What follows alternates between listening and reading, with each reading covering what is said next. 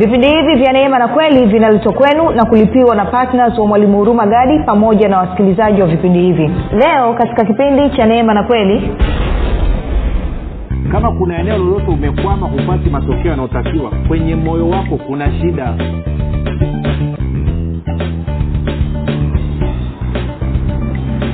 Sasa mwingine anasema sasa sianigeuze kama alivyogeuza nani sauti. Inawezekana kila siku anakugeuza kugeuza siku unaingiza matakataka tena kwa sababu tunafahamu tulivyozaliwa mara ya pili tumeambiwa tumepewa moyo mpya. Tukiwekewa na roho mpya. Lakini yakobo moja ishiri na sita anasema una uwezo wa kudanganya moyo wako.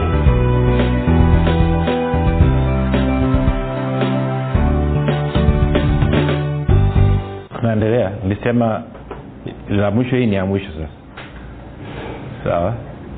Ja tuangalie kuhusu moyo. Kuna, kuna vitu kama viwili vitatu hivi vinahitaji ku kukaziwa kaziwa ili vikae sawa. Uh, tumekuwa tukiangalia habari ya moyo. Nataka tuanze na kuangalia mistari miwili. Mstari wa kwanza unapatikana katika mithali kumi na sita. Mstari wa kwanza ni mstari ambao nadhani kila mtu anaitwa mlokole anaujua. Sawa? Eh? anasema maandalio ya moyo ni ya mwanadamu. Bali jawabu la ulimi hutoka kwa bwana. Maandalio ya moyo ni ya nani? Jawabu la ulimi linatoka wapi? Maana yake nini eh?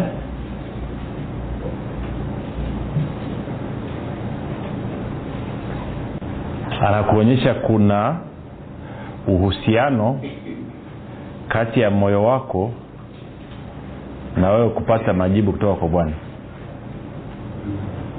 sawa anakuonyesha mgawanyiko wa kiutendaji haswa inapofika kwenye suala la eidha wewe kuomba ama kutoa tamko.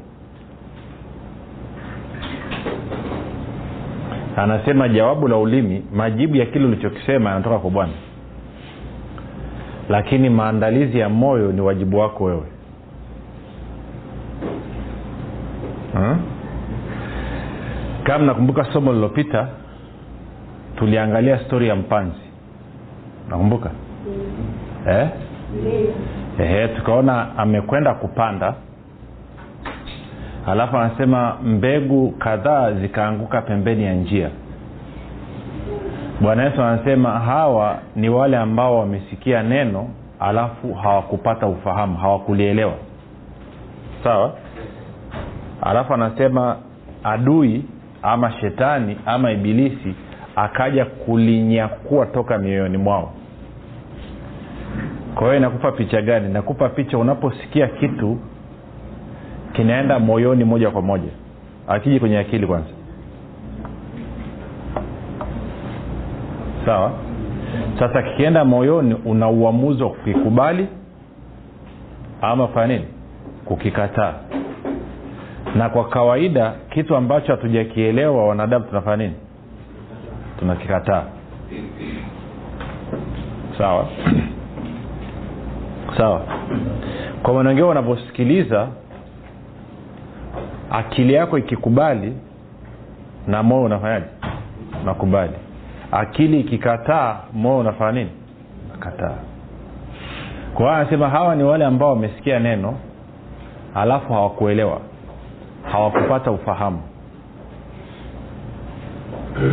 Anasema kwa kuwa hawakupata ufahamu akaja adui akalinyakua toka mioyoni mwao. Hmm? iko ndugu ndugu mmoja alikuja lini hapa? Akawa anatueleza wiki iliyopita hii. Wiki si wiki iliyopita? Wiki. Hii kwamba alitufahamu kupitia kwenye youtube. Anasema alivyoanza kusikiliza alikuwa anazima anatukana anaendelea na shughuli zake alafu baadaye anasema moja nimsikilize tena. Of course ya kumalizia chokuwa anasema lakini najua anavyoongeaga moja nimsikilize huu mjinga tena. Hmm? anakuja anasikiliza kitu kingine kinamkorofisha anaacha. Sababu mpuuzi huyu. Hawa ndo wale wale manabii wa uongo. Alafu aenda anakaa anazunguka anasema lakini ngoja nikamsikiliza tena kidogo. Nikaendelea kusikiliza tena ikaingia kwenye damu. Kwa hiyo ulivyoingia kwenye damu akafunga safari akaja tunaenda sawa? Kwa hiyo mwanzo alivyokuwa akisikiliza kwa kuwa alikuwa haelewi kinachozungumzwa. Akili inafanya nini? Inakataa. Na akili ikikataa maanaake ni kwamba hicho alichokisikia hakiwezi kubakia ndani ya moyo. Lakini bwana akasema kuna wengine hawa wamepandwa kwenye miamba. Wanapolisikia lile neno wanalipokea kwa furaha lakini kwa kuwa lile neno halijatia mizizi ndani yao ikitokea dhiki na udhia kwa sababu ya lile neno. Na hichi ndio kitu ambacho wakristo wengi hawaelewi. Si ukisikia neno ukalielewa ukalipokea likakupa furaha likakufurahisha lazima pia ujiandae.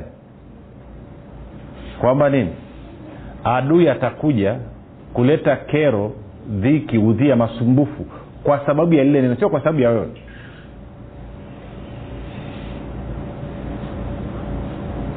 Ndo maana nani akasemaje yakobo kujaribiwa kwa imani yenu? Sasa wengi akishasikia neno alafu akitoka hapo vikienda vikiumana ana maindi anasema alikuwa kweli. Mtumishi lijua tanatudangaji kwa hiyo anasema kwa kuwa neno lilikuwa halina mizizi likanyenyua makwazo. Makwazo nini? Uchungu. Kwa hiyo ikasababisha nini? Neno alikufika mahali. Kama mizizi haijaenda chini alafu ukatokea ukame nini kinatokea? Eh? nanikumbusha miaka mingi mzee mmoja huko kwetu huko. Akaenda benki akachukua mkopo wa mamilioni ya hela akaenda kulima shamba akalima maharage.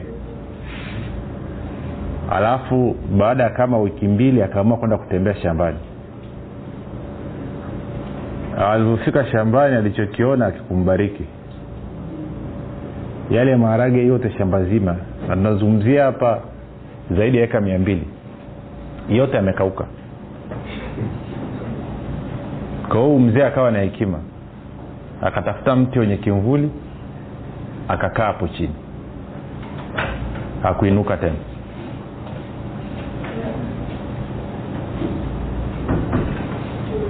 Wakaja wakamwinua. Haleluya bwana akubariki. Wakaenda wakamzika. Stori ajabariki sana hiyo. Eh? Kwa sababu yale maharage yalikuwa ndo yameanza kuota mizizi haijaingia na mvua ilipokata jua likawa kali. Tunaelewana? Okay wangapi wanajua chini huo kuna maji? Ingawa yako mbali sana saa nyingine. Eh? kama dar es salaam kitu anaita water table maji yaliyoko chini ya ardhi yako juu sana. Ndoona mvua kidogo tu mafuriko. Sawa? Alafu kuna ngoma ngumu kaa kule kaskazini yani kitu kinapiga na kupiga yani ardhi inakuangalia tunasema bado unayo nyingine? Yaani mpaka usikie mafuriko. Ni shughuli. Tuko sawa? Kwa hiyo anasema hawa ambao walisikia neno alafu mi, neno alikuwa na mizizi ndani yao. Inapotokea dhiki na udhia kwa sababu ya neno sio kwa sababu ya kitu kingine chochote. Sawa? Anasema wakakwazika. Na ndio maana huwa anawambia watu hivi kama umeamua unataka kuingia kwenye maombi especially maombi ya kubadilisha hali ulionayo ama umeamua unataka kubadilisha staili ya maisha ikubaliani na kile ambacho neno linasema ili utoke hapo ulipo uende engo nyingine kitu cha kwanza cha kujihathari nacho ni makwazo. Na ibilisi ni mzuri sana atahakikisha tu amekuvuruga. Yaani atahakikisha tu. Atakuletea mawazo ya kipumbavu atakuletea hoja za kijinga alafu utaanza kuzipokea. Ukija kushtuka unasema kwanza leo pamechafuka ndani mno sianzi maombi leo moja nitulie kwanza. Nani amepata nayo ni mii mwenyewe tu. Mbona sioni mikono? Ni mii mwenyewe wanasema leo nimechafuka sana huyu. Alafu una visingizio. Hata huu mpuzi amenichafua sana huyu. Lakini ukweli ni kwamba ndo umeshashindwa. Kwa sababu jamaa anajua jinsi ulivyo. Alafu akasema na wengine wakawa wamepandwa kwenye miiba.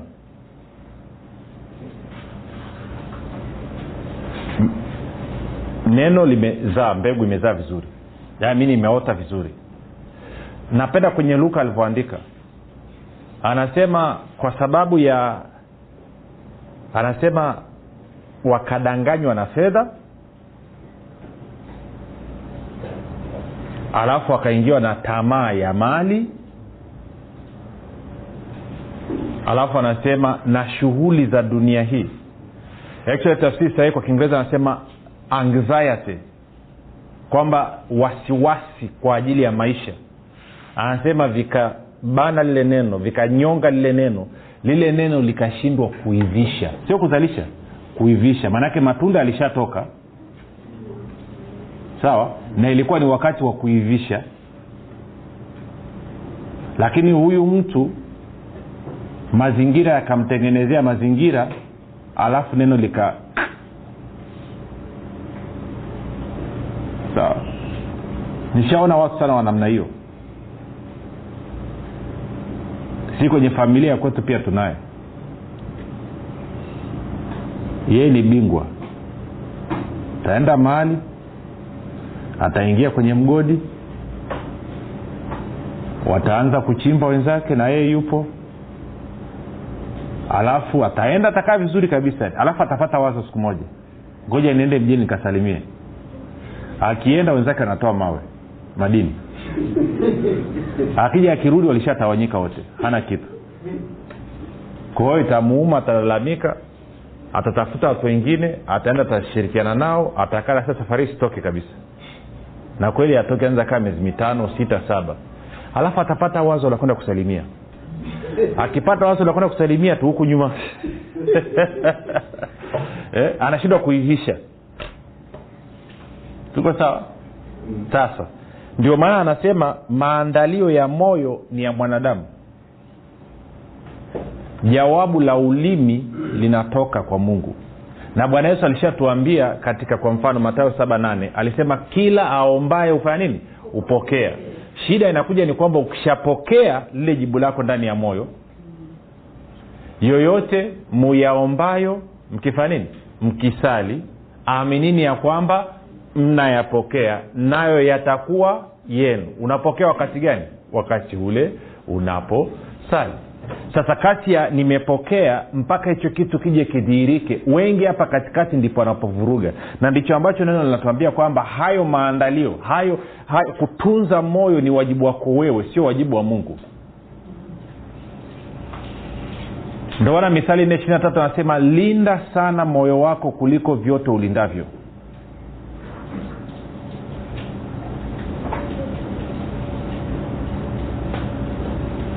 Sawa eh? okay. Sasa niachie hiyo hapo. Tutarudi. Kwao nani anaandaa moyo eh? alafu anafanya nini? Analeta majibu. Kwa hiyo inakuonyesha hawezi kufanya kazi bila moyo wako. Eh? lazima tuvione hivi hii kitu ni serious tena nikakuonyesha kwenye stori moja. Samueli wa kwanza. Mlango wa kumi.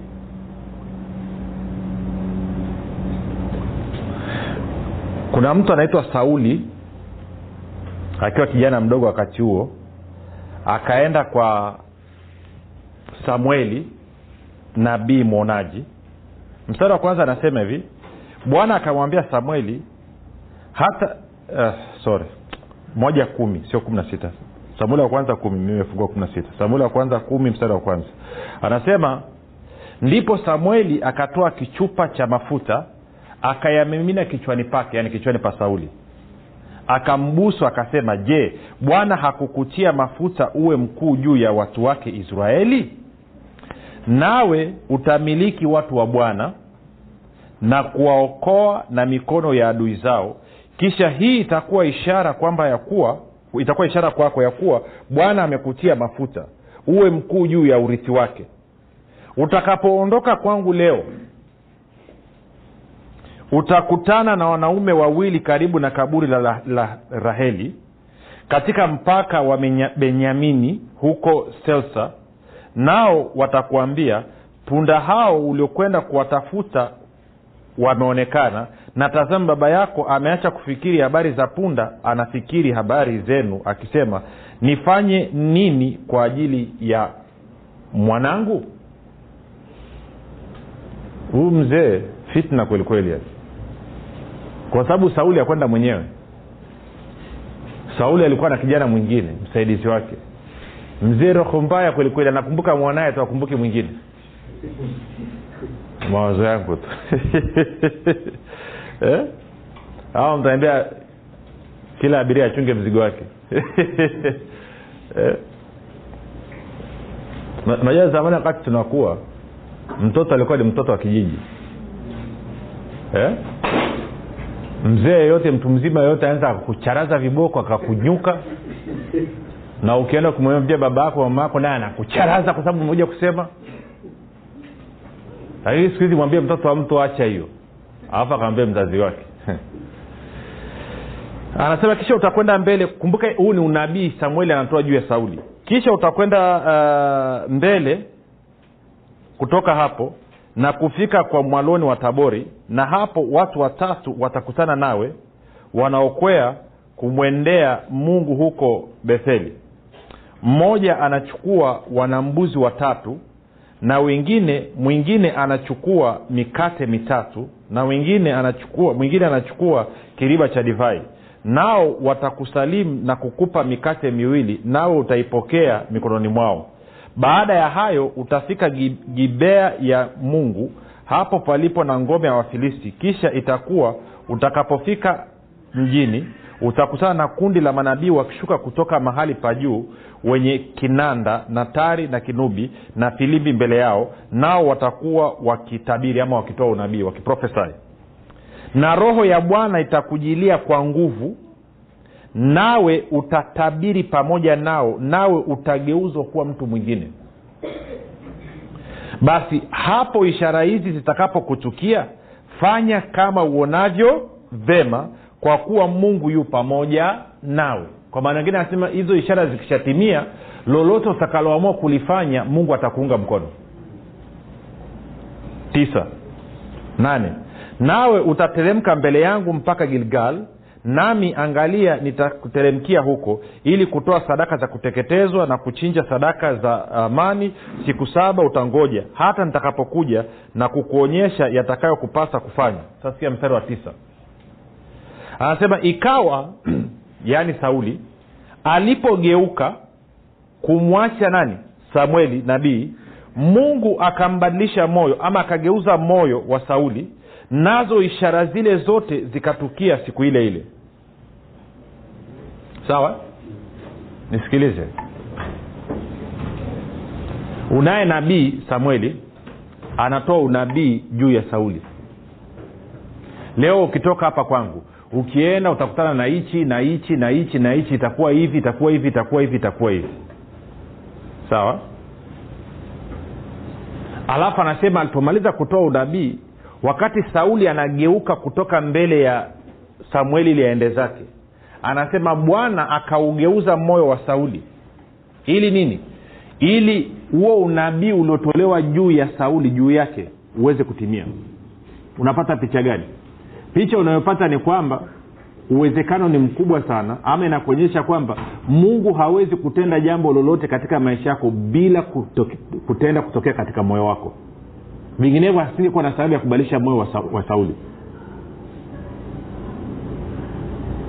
Kwao kama nilisema huko nyuma nitasema leo kama kuna eneo lolote umekwama hupati matokeo yanayotakiwa kwenye moyo wako kuna shida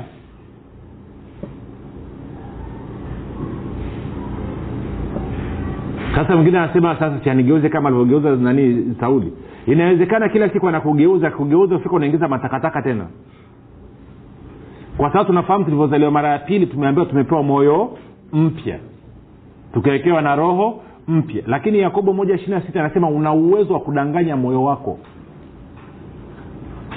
Kwa hiyo wengine tuna kazi mbovu. Tunakuja kama hapa tunasikiliza neno la mungu. Neno la mungu ukisikiliza kwa mfano yohana mstari wa tatu bwana yesu anawambia mitume ninyi mmekwisha kuwa safi kwa sababu ya lile neno nililo waambia kwa hiyo unakuja unasikiliza neno moyo wako unasafishwa. Ukitoka hapa unaenda kukutana na na kina karbanzira unaanza kuzungumza upuuzi.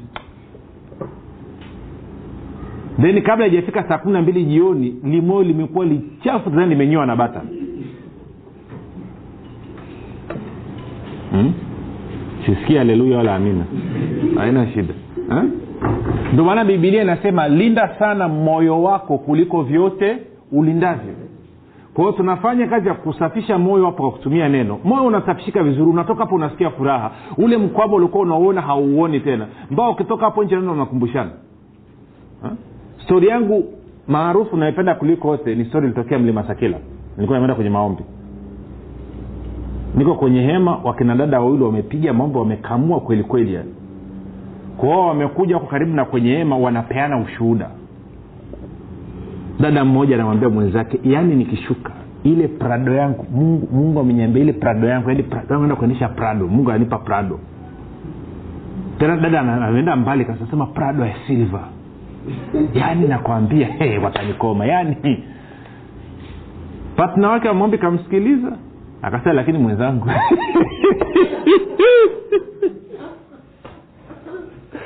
Si kila mara huwa tunakuja tunaomba tunaia hivi tunasikia furaha lakini havitokei. Dada wa, wa, wa prada akasema hivi eh? akaambia kwani umesahau? Akaanza kumkumbusha safari gani fulani tumekuja hapa? Yaani kabla zijapita dakika tano dada anasema mi sikubali. Yule wa, prado sasa. Ah, sikubali. Sasa sikubali. Kama namuona vilikuwa simoni kwa ndani ya hema lakini na, na, na imagine kwamba alifunga kanga. Akasema leo bwana yesu ataniambia. Haiwezekani. Bwana yesu! Akaanza kulia nazunguka mlima mzee kaa huyu mpuuzi huyu mwenzake balaa mtie moyo aseme ndivyo itakavyokuwa emeni mtumishi wa bwana anaingiza sumu. Yaani ukienda kwa mtu ukamuuza kitu chake alafu kitu chako alafu akwambia ah, lakini fanya maamuzi siku hiyo hiyo. Kwamba huyu mpuuzi sitakaa nimshirikishe kitu kingine chochote. Huyu mtu ni shida. Hafai. Actually unamwingiza unaweza ukarani nunua kinotbuku unakishia nyumbani kwako. Alafu unaandika pale listi ya wakaanga sumu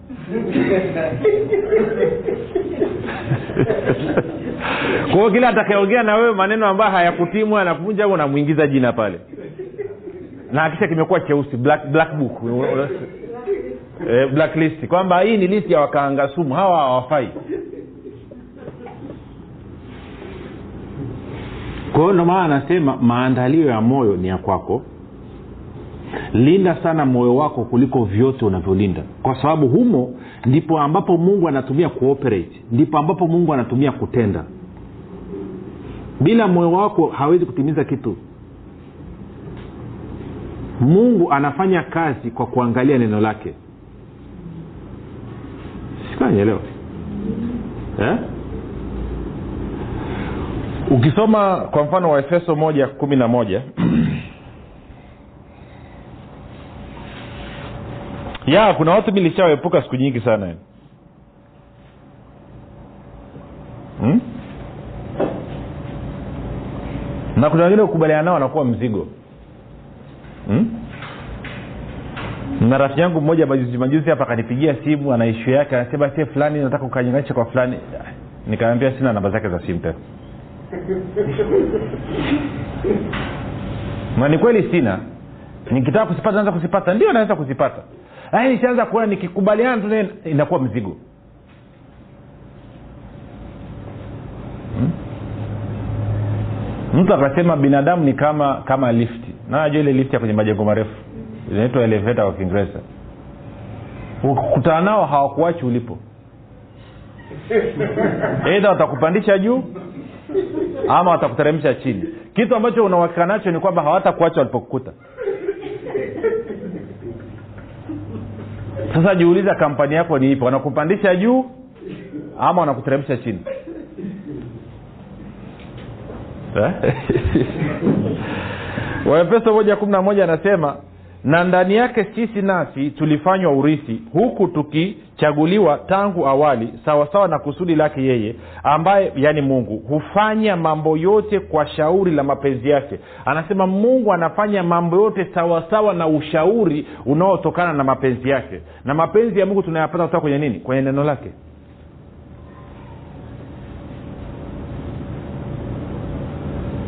Tuko sawa? Sasa baada ya kusema hayo twende kwenye wafeso mlango wa nne mstari wa ishiri na tatu. Ntausoma kwenye tafsiri lakini tena kwenye tafsiri amplified. Anasema na mfanywe wapya katika roho ya nia zenu.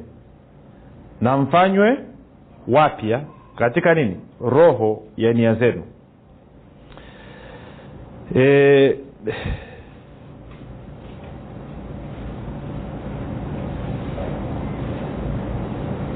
naomba nisome kwenye lugha ya bibilia moja inaitwa amplified bible ya kiingereza kiingereza kiingereza kiingereza kiingereza. Amplified bible classic.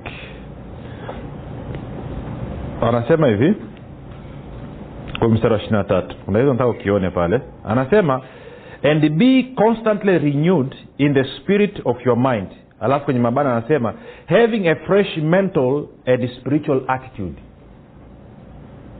Kwamba anasema uwe na fresh mtizamo mpya. Katika nini? Katika kufikiri kwako na katika roho yako. Si kati ya vitu ambavyo vinatuangusha kila siku tunashindwa kufika mbali na tunashindwa kusimama kwenye neno la mungu mpaka litupe matokeo ni mtizamo tulionao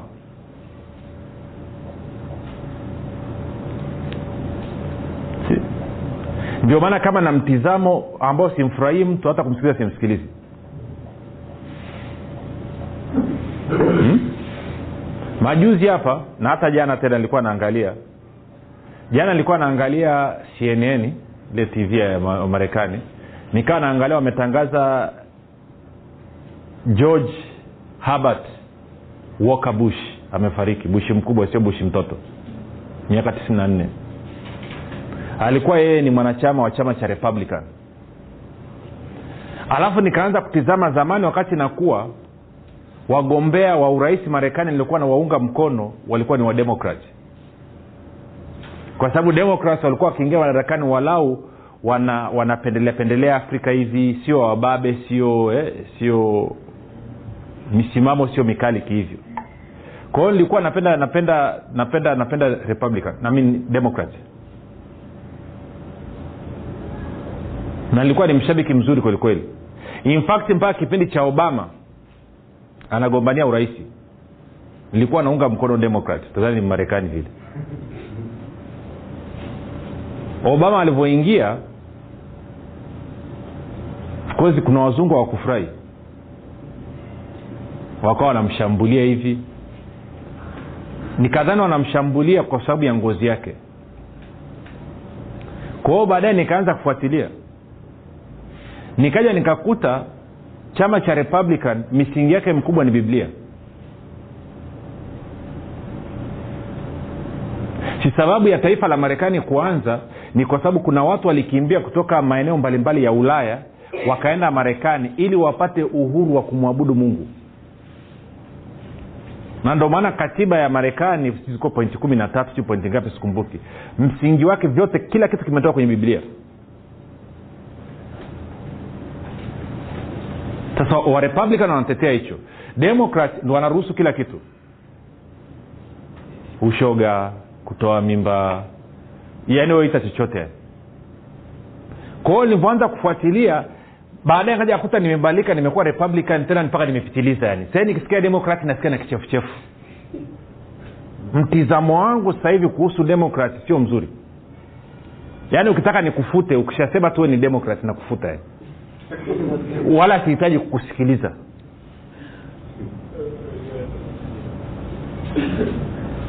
Mnanyelewa nachokizungumza kwa kitu kinaitwa nini? Mtizamo. Sasa na wewe mtizamo wako kuhusu neno la mungu ama kuhusu mungu na neno lake itaamua kama ufanikiwe ama usifanikiwe. Lakini kana kwamba haitoshi pia mtizamo wako kuhusu unayemsikiliza ambaye anakuhudumia katika neno. Pia nao utachangia kuamua kama unafanikiwa ama haufanikiwi. Ukimwona anayekufundisha na kuongoza kwamba ni mtu poa unaweza ukamsema kile ukishikwa na tumbo la kuharisha unamwongelea tu unamsema vibaya exactly ndicho utakachokipata. Hutakaa uweze kupokea kitu kutoka kwake. Kikaa na tabasamu kubwa inasaidia na ndio maana mara nyingi na mara nyingine actually karibu huduma zote ukitembea duniani kwa asilimia kubwa wale watu walio karibu na wachungaji huwa hawawezi kupokea kutoka kwa mchungaji kwa sababu wanamfahamu. Akishikwa na njaa wakati ameshikwa na asira anatupa vikombe na vijiko anapiga kelele anadai chakula wanajua wanaona. Sindio kama walipanga waamke saa kumi na mbili kuomba alafu mchungaji ya kuamka wanajua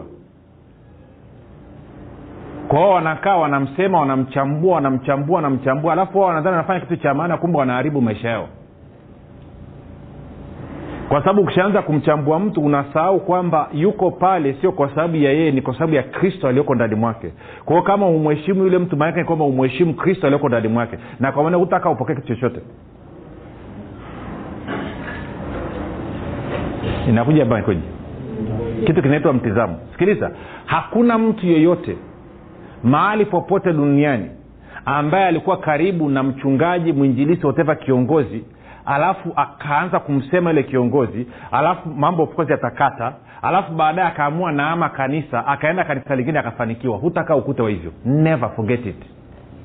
Kwa sababu kristo ni huyo huyo aliyoko ndani ya mtumishi a iliyoko ndani ya mtumishi b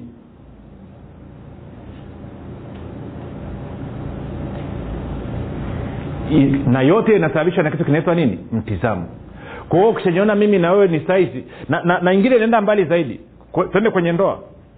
Kwenye ndoa kwa nini mara nyingi wale mapatnas ama sijui mke mme wa mtumishi mwandamizi unadhani kwa nini wana- wanageukaga wanakuwa ovyo? Hmm? unadhani kwa nini wanakuwa ovyo? Wanageuka tengine kaka mbwa koko. Why? Ha? See, tunafahamu vuguvugu zilizopita hapa. Listi ni ndefu.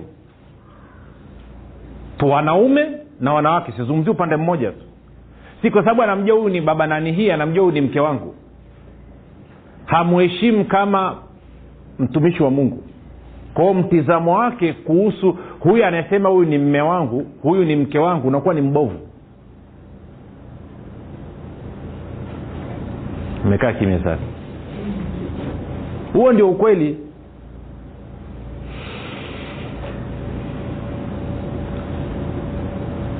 Kwanza tuzungumze kuhusu mtizamo kidogo. Wala tuzungumzie watumishi kwa hiyo mrelax lakini anachosema anasema ufanywe upya katika mtizamo wako wa kufikiri kwako na mtu wako wa ndani. Your attitude miaka mingi iliyopita wakati naanza huduma actually hata sina uhakika nimeanza. Tendo na hisihisi baada ya kuanza kupata ufunuo wa neema nikawa nina chuki kali sana kwa watumishi waandamizi ambao wanafundisha wengine torati wanafundisha masomo ambayo badala ya kumnyenyua kristo anamnyenyua adamu. Nilikuwa niko very strong kuwakosoa na nilikuwa naenda mbali zaidi sikosoi tu mafundisho yao mpaka naanza kuwashambulia na, na, yani ni kama naingia ndani mwao naanza ku nini? Second guessing nini? Kama natafuta kinachowasukuma wafundishe hivyo ni nini? Kuwa mtaalam yani nararua mbaya kabisa. Mpaka siku moja nimeingia bafuni nataka kuoga. Mungu akaniuliza live bila chenga. Kwa nini unasema watumishi wangu wangapi najua inakushtua? Wakati una ufunuo. Akasema kuanzia leo hii sitaki nikusikie unawasema. "Ah, lakini wamekosea. Najua fundisha watu kweli ni nini. Tabia zao mwenendo wao kwa nini wanafundisha hivyo haikuhusu. Ni watumishi wangu mimi sio watumishi wako wewe. Na nilikuwa na watumishi wawili na washambulia hujawahi kuona siwezi kutoa sentensi tatu bila kuwataja. Na kuwabamiza vya kutosha. Kwa hiyo kwa hiyo nataka utoke una mpango kwenda kwenye maombi ndio. Ukifika kule kwa siku tatu umeenda kuja kujitenga kuja mbele zangu eh, siku tatu sasa nataka uwaombee naam. Niwaombee nani? Wale usiwapenda kwa hiyo nilivyoenda kwenye maombi nikajipinda nikaanza kuwaombea kwa mzigo. Oh haleluya ilichosababisha sikujua wakati ule mungu alikuwa anafanya nini. Alichokuwa anafanya alikuwa anabadilisha mtizamo wangu kuhusu watumishi wake. Ndio maana watu wengine wanapata shida wakikaa na mimi. Ntasimama hapa nitakosoa fundisho nitasema fundisho fulani sio sahihi. Of course huo ukikaa huko utahisi namsema fulani lakini simsemi mi nafundisha kweli nasema fundisho hili sio sahihi kwa sababu neno nasema moja mbili tatu nne. Alafu ukija ukitaka kunyelezea tabia yule mtoshi umesikia amefanya hivi na hivi sikusikilizi wala sikuungi mkono. Sawa? Okay. Satende tumalizie kitu. Naumua kale kajamaa ketu moja tukachore hapa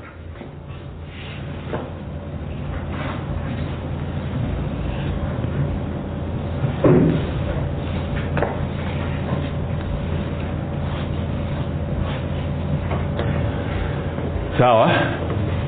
Eh, tukatumia hata kanasaidiaga kwao huyu ni wewe? Unaweza ukawambia tu mwenzio umeona unavyofanana. Eh? huyu hapa ni wewe. Sasa tunakugawanya.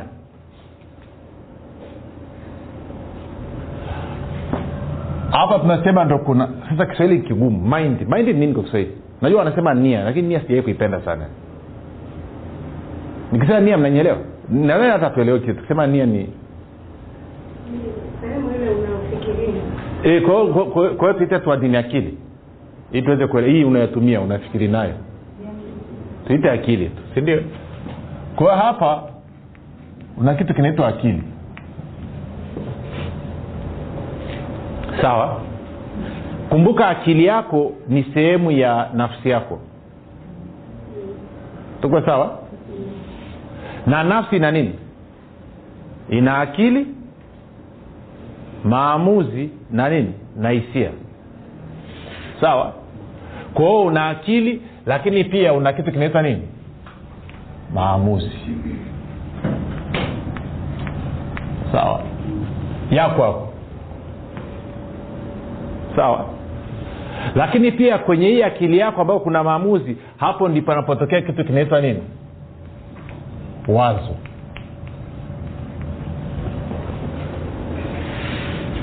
Kwao kutumia akili yako wazo linakuja.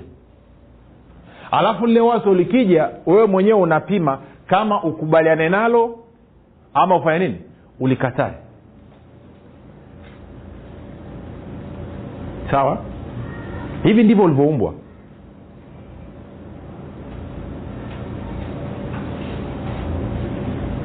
tuko sawa?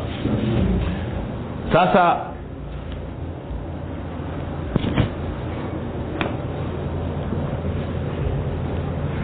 hapa chini tuna kitu kinaitwa moyo. Ndo huu ambao tulianza kuuzungumza. Sawa? Eh? sawa? Na huu moyo sasa sijui nisemeje moyo unafanya kazi kwa kufuata kanuni. Ama niseme shida kiswahili nacho kigumu. Tunasema lo sheria kwa mfano. Unaona kuku kuku analelea yai muda gani? Siku ishiri na moja hapa inapatikana ni kifaranga si ndio? Na hiyo ni utaratibu kwa kuku wote duniani. Si ndio? Ni siku ishirini na moja kifaranga kinatoka sindio mbegu nayo ukichukua mahindi sijui inajulikana siku saba kitu hicho. Sijui kitu gani hivyo hivyo. Kila kitu kina kanuni zake. Na tukisema kwamba inafanya kazi tukisema ni sheria maanake ni kwamba okay. Wangapi unakumbuka bwana yesu anasema moyo ni kama shamba na neno ni mbegu. Moyo wako wewe kazi yako ni kuzalisha kama vile ambavyo unaona shamba linavyozalisha ndivyo na moyo wako unavyozalisha. Moyo wako hauchagui. Hauna uwezo wa kuchagua nini kiingie na nini kisiingie. Kama vile ambavyo shamba haliwezi kuchagua mbegu gani yote shambani. Ukiondoka sasa hivi ukaenda ukapanda bangi shambani nini kinaota yaani nakuhakikishia hata kama shamba lako liko pembeni ya kituo cha polisi shamba aliwezi kugoma na kusema polisi hao hapo kwani unapanda bangi hapo shamba litaotesha. Na ukipanda mgomba litaotesha nini? Mgomba. Ukipanda mahindi litaotesha nini? Mahindi. Huwezi ukapanda mahindi alafu ukavuna marage sawa? Kwa hiyo na moyo wako wewe hauwezi kuchagua wazo ukasema kwamba hili wazo ni jema ama hili wazo ni baya anayeamua kwamba hili wazo ni jema ama wazo ni baya ni nani? Akili yako. Wewe ndo unasikia unapima. Unasema hichi ndio hichi hapana. Tuko sawa? Sasa naunga tulisema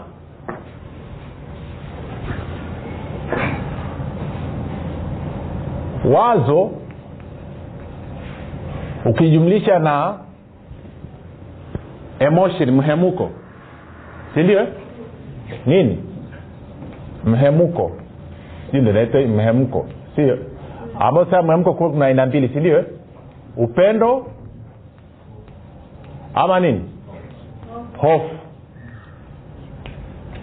Likishachanganyika namna hiyo likawa limeruhusiwa limeingia huku linakuwa kitu kinaitwa nini hisia.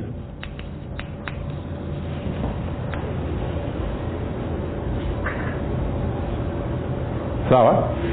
Na tukaona hisia una hisia ya furaha amani sindio ambayo chimbuko lake ni haki ama una hisia za wasiwasi sintofahamu na uchungu ambayo chimbu lake nini? Ni hatia kujiona kwamba ufai austahili auwezi condemnation kwa lugha ya kiingereza wanasema. Tuko sawa ama tuko sawa? Sasa hisia zinaponyenyuka hizi hisia ambayo hisia kiukweli kabisa ndiongeza kusema kwamba ndio kama akili ya moyo. Hisi hisia zako ndo zinaongoza zina, zina, zina huo moyo kuzalisha. Bila hisia huwezi kuzalisha kitu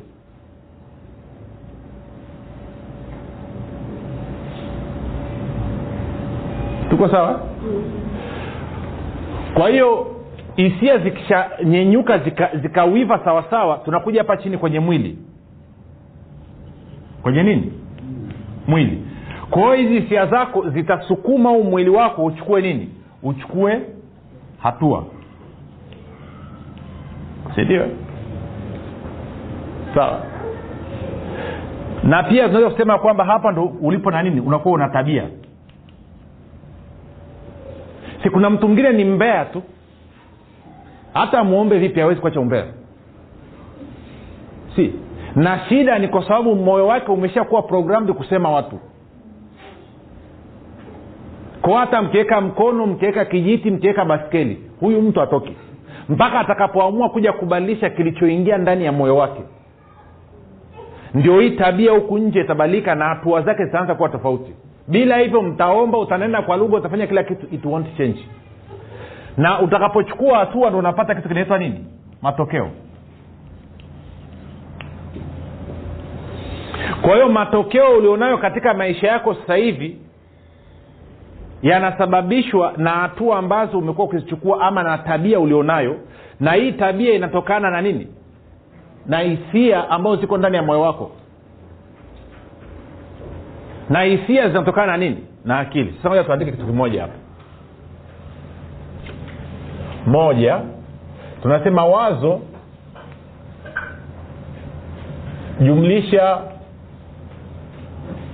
mhemko ambao inaitwa emotion. Upendo ama nini? Inakupa nini? Inakupa hisia. Sawa? Hisia ndo itasababisha nini hatua action hatua unazochukua sawa na hatua zinasababisha nini matokeo sawa sawa sasa kuanzia hapa kwenye okay hii ni namba tatu ilikuwa namba tatu na hii hapa ni namba nne sawa kwao unapoanzia hapa kwenye namba moja ukaja mpaka hapa. Hichi kitu kinaitwa mtizamo.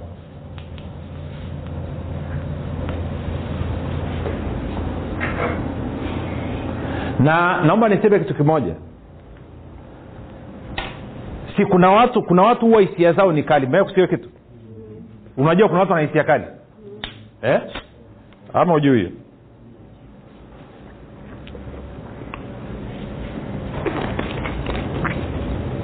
kama wewe ni mtu mwenye hisia kali kuwa mwangalifu sana. Chunga sana kuhusu mtizamo wako.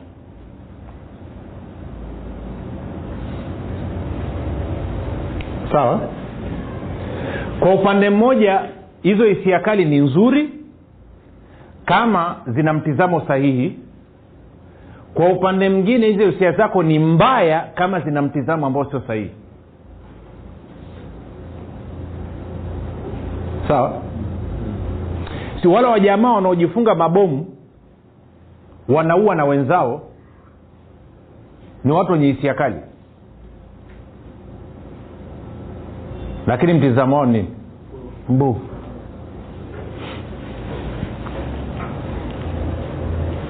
Kwa sababu moja nikwambia kitu.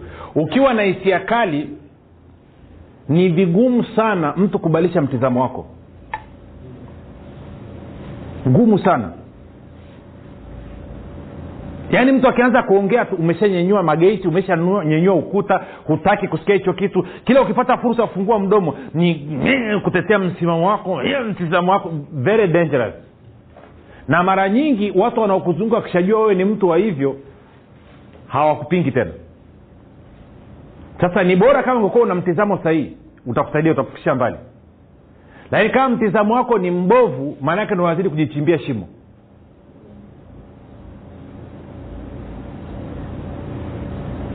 Tunaelewana? Ama tunaelewana yeah. kwa hiyo napopata wazo teni taratibu tujifunze kitu. Si wazo lolote nitakalolipata ndani ya kichwa changu ili wazo litaambatana ama na upendo ama na na nikisema upendo si wengine wanatafsiri vipya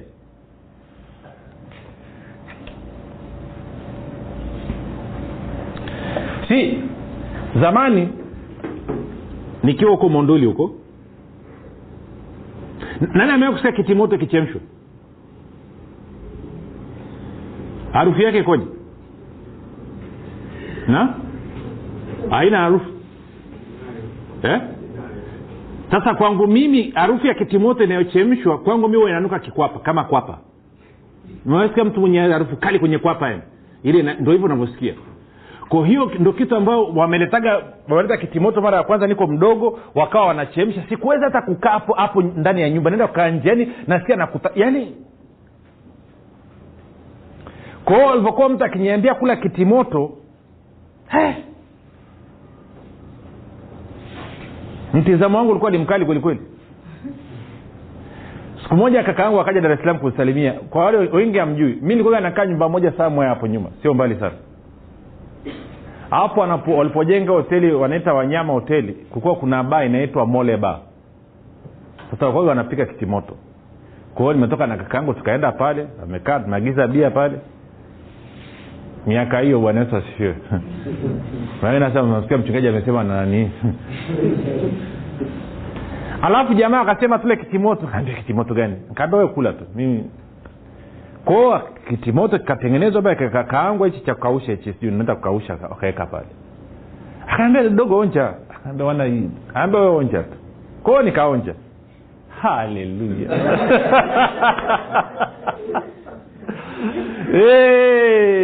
Nikaonja ya kwanza na ya pili na ya tatu. Ah! kitu ni kitamu kwelikweli kwao nikaweka mpenzi wa kitimoto lakini kila baada ya muda nikawa napata tatizo. Naweza nikala kama miezi mitatu minne alafu baadaye nikaanza kuumwa na kidole. Kidole kikaanza kuuma yani kinauma kabisa yani bila sababu yoyote. Nikishaanza kuona tu vidole vinauma naacha kula kitimoto. Napumzika kama mwezi hivi. Maumivu yanaondoka. Alafu naanza tena kwa nini maumivu yanakuja? Kwa sababu mtizamo niliokuwa nao dhidi ya kitimoto ulikuwa ni mkali mno. Kwa hiyo napokaa naanza kula nakumbuka mtizamo yesu huku utamu nasikia na- nateremshia. Lakini problem ni kwamba ndani nilisha programu kwamba kitimoto ni mbaya. Kitimoto kina madhara. Kwao navyoanza kula kitimoto kule ndani system mfumo wangu mzima unaanza kutafuta namna ya kuthibitisha kwamba kitimoto sio kitu kizuri. Kwao wakaja na programu gani? Ya kidole gumba kuuma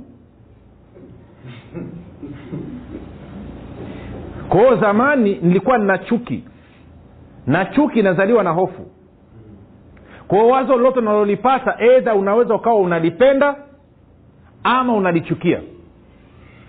Ndio tunapozungumzia habari ya upendo na hofu. Kwamba ukiwaza kitu fulani hisia nini mwehemuko gani unayenyuka ndani mwako?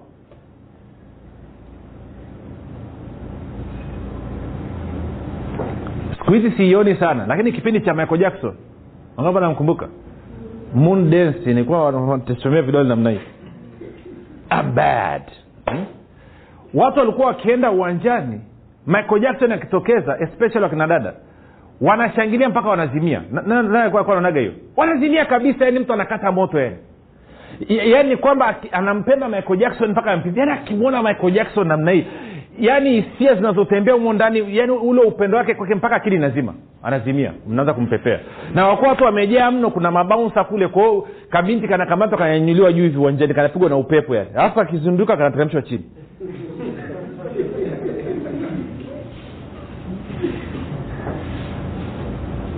Hmm?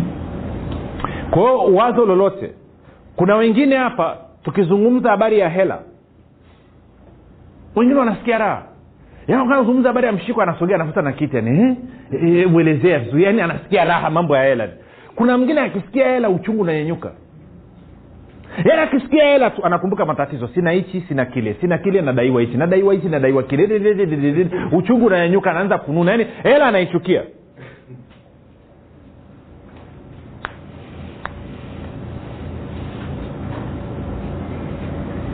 Sasa moja niache kwanza. hapo tele sehemu kama mbili ni kuonyesha.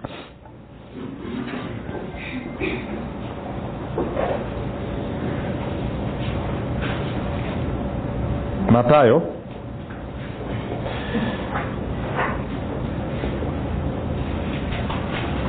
mesema matayo marko.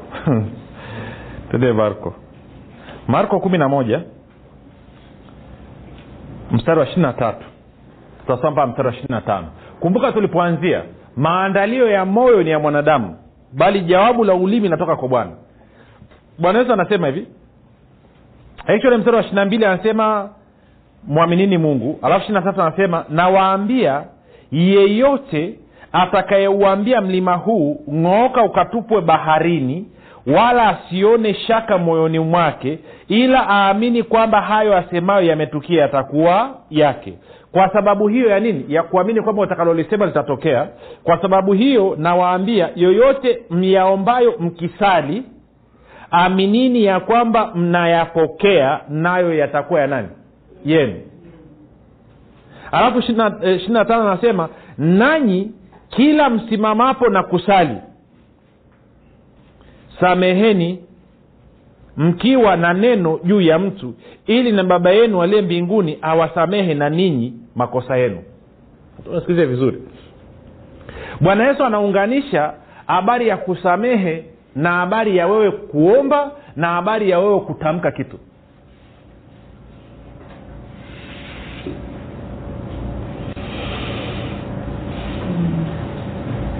na hilo neno kusamehe ukisoma kutoka kwenye lugha ya kigiriki ukaangalia tafsiri nyingine mojawapo anasema ni to send away. Kulipeleka kuli- kulisukumilia mbali. Kwa hiyo anasema kama umeingia kwenye maombi alafu una wazo baya una neno una kitu una hisia ambazo si sahihi kuhusu ndugu yako rafiki yako jirani yako. Anasema hizo hisia hayo mawazo yasukumilie mbali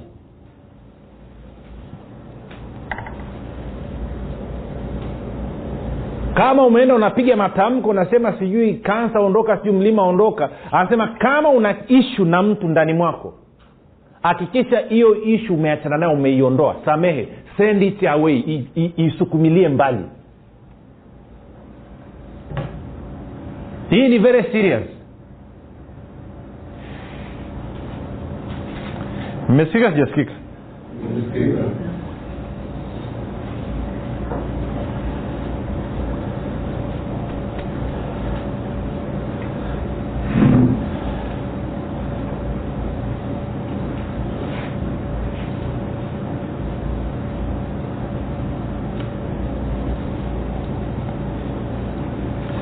tende sehemu nyingine. Tutarudi hapo lakini tende nadhani matayo sita.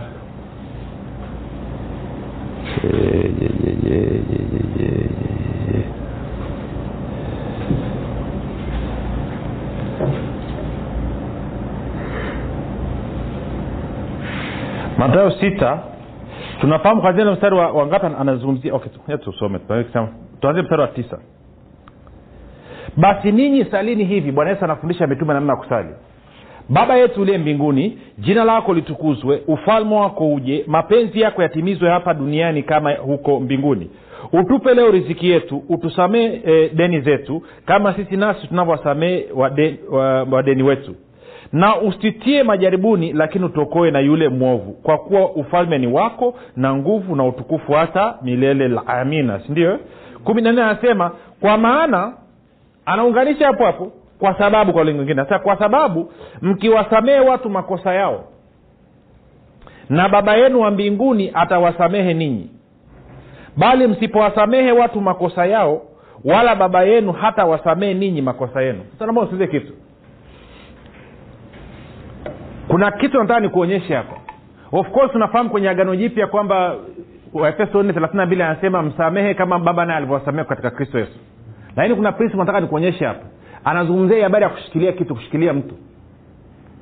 Anasema kama wewe hutaamua kumsamehe huyo mtu baba yako wa mbinguni hana analoweza kufanya katika kukusaidia wewe kusamehe.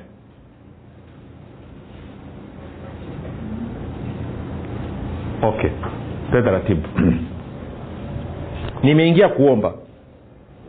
Sindio eh?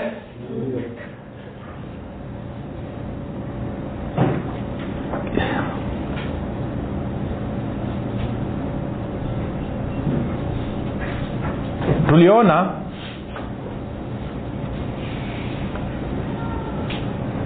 ninapochukua wazo likachanganyikana na hisia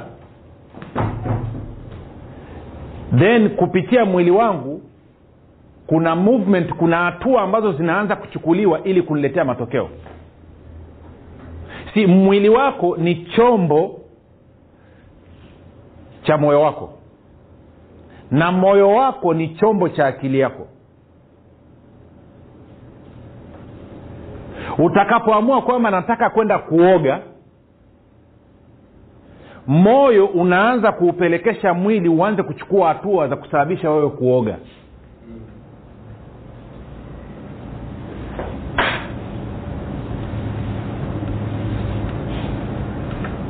Sawa? Eh? Tuna- tunaelewana kwao akili inaamua nataka kwenda kuoga. Hmm? kwao ukishaamua moyo unaanza unatuma message kwenye mwili wako. Nyenyuka tende shughulikia maji. Mo, akili ikiamua sasa naenda kulala.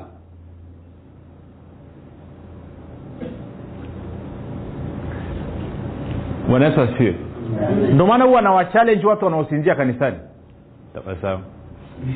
Ni uamuzi wako. Seriously. Usisingizie shetani wala usisingizie kitu chochote. Si akili yako ishakubaliana kwamba isiokee kusinzia kanisani. Moyo wako yani ukipata nafasi ya kusikia neno yani moyo wako anasema wako wakati kulala umefika.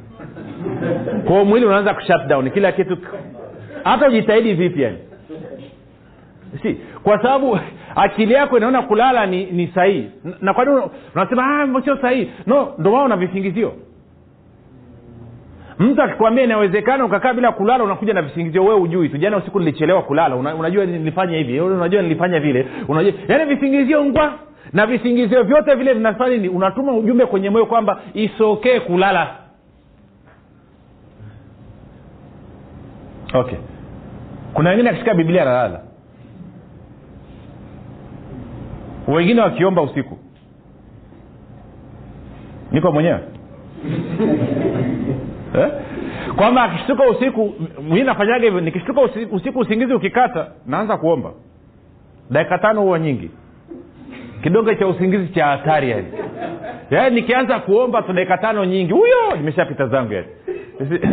Kuona humu ndani pameshajua kidonge cha usingizi nini? Maombi. Inaanza kueleweka hmm? tuko sawa? Sasa kitu ambacho ukioni kuna vitu ambavyo tunaviona hapa ndio maana inakuwa rahisi ukisema nataka kula. Okay. Kwa wale waliowahi kufunga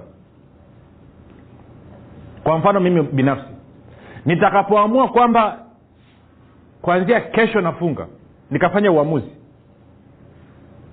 nikaamka asubuhi nikaanza maombi labda nikaanza ukiri nikafanya nini. Nitashinda vizuri mpaka jioni. Kama nafungua jioni nafungua jioni. Kama nimeamua naenda siku tatu nitaenda siku tatu. Hamna kuumwa na kichwa wala chochote. Lakini nikaamka sina mpango wa kufunga lakini sijakunywa chai sijala nikaenda na shughuli zangu kichwa kitauma ujawahi kuona. Kwa nini? Naweza kaelezea hiyo kitu? Kuna mwingine anapataga hali ya namna hiyo? Hey, yaani kama nimeamua kufunga nikiamka nitaanza kufanya ukiri nitaanza ku, ku, ku, ku, ku, ku, kusoma neno nitaanza kuomba. Then system nzima inajua kwamba tuko kwenye hali ya maombi. Kwao kuna namna ambayo mi sijui mwili unafanyaje yani siumwi sichoki. Lakini nikiamua tu nimeamka na mti zangu nimeenda na shughuli zangu nimekaa na njia kichwa kitanuma na siku mbili za kusota hapo. Inaanza kuja kuja? Hapa kuja kuja kukuonyesha kwamba ukishaamua moyo unashirikiana na mwili ili hicho ulichokiamua kitokee sasa kama akili yako ikiamua naenda kuoga unaenda kuoga ikiamua kwamba wakati wa kula umefika unaenda unakula vipi ukiamua kwamba sasa mimi nataka kuwa tajiri hmm? eh? Vipi ukiamua kwamba nataka kuishi maisha yangu sawasawa na mungu alivyokusudia mimi kuishi katika utele na utoshelevu siku zote?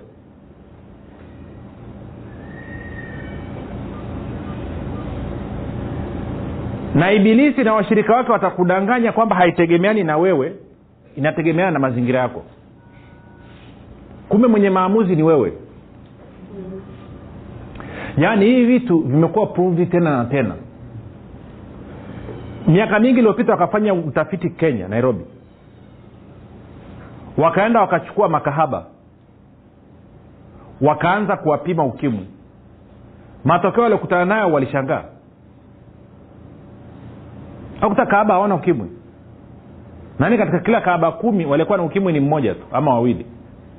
Na baada ya kuwadadisi na kuzungumza nao wakaja wakuta kuna tofauti katika mtizamo. Kati ya makahaba waliopata ukimwi na makahaba ambao hawajapata ukimwi. Wale ambao hawajapata ukimwi wakakuta kwamba hawana hofu ya kupata ukimwi. Anaamua nimeamua kuwa kahaba litakalokuja poa tu. Wale walioingia kwa sababu labda anaogopa huku anaogopa sije kapate ukimwi sije kapate ukimwi siku ya kwanza tu akaondoka nao. Si ile ile hofu itaakisha imekukutanisha na mtu mwenye ukimwi siku hiyo mbona kama mtaki tena eh? kwa sababu sikiliza lile unalolipenda linakujia siku zote. Na lile unaloliofia linakujia siku zote. Ndo bibilia inavyosema. Ama mjawai kusoma? Eh? Eh? isi unaona mtu kama bwana yesu alikuwa anatembea katika kiwango cha juu cha upendo. Peace iliyokuwa inamzunguka ilikuwa ni hali ya juu. Ndio maana watoto okay fanya testi siku moja hebu siku moja nena kwa lugha alafu nenda sehemu ambayo ina watoto. Yaani umefanya maombi yako umenenda kwa lugha labda sali zima alafu nenda kwenye sehemu yenye watoto. Utaona vitoto vyote vinakukimbilia.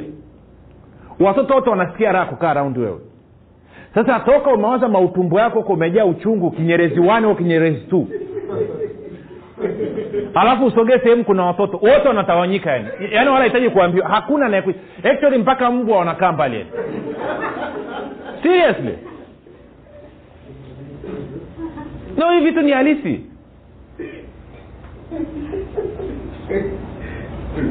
Okay jamani. Okay moja hivi wangapi wanajua ukiwa na mauchungu na maasira yako na mauchungu yako hata kuonana na watu utaki hivi unajua hiyo hali unayosikia kwamba sitaki kuonana na watu sitaki simu na ndivyo watu nao wakikumbuka hawataki kukuona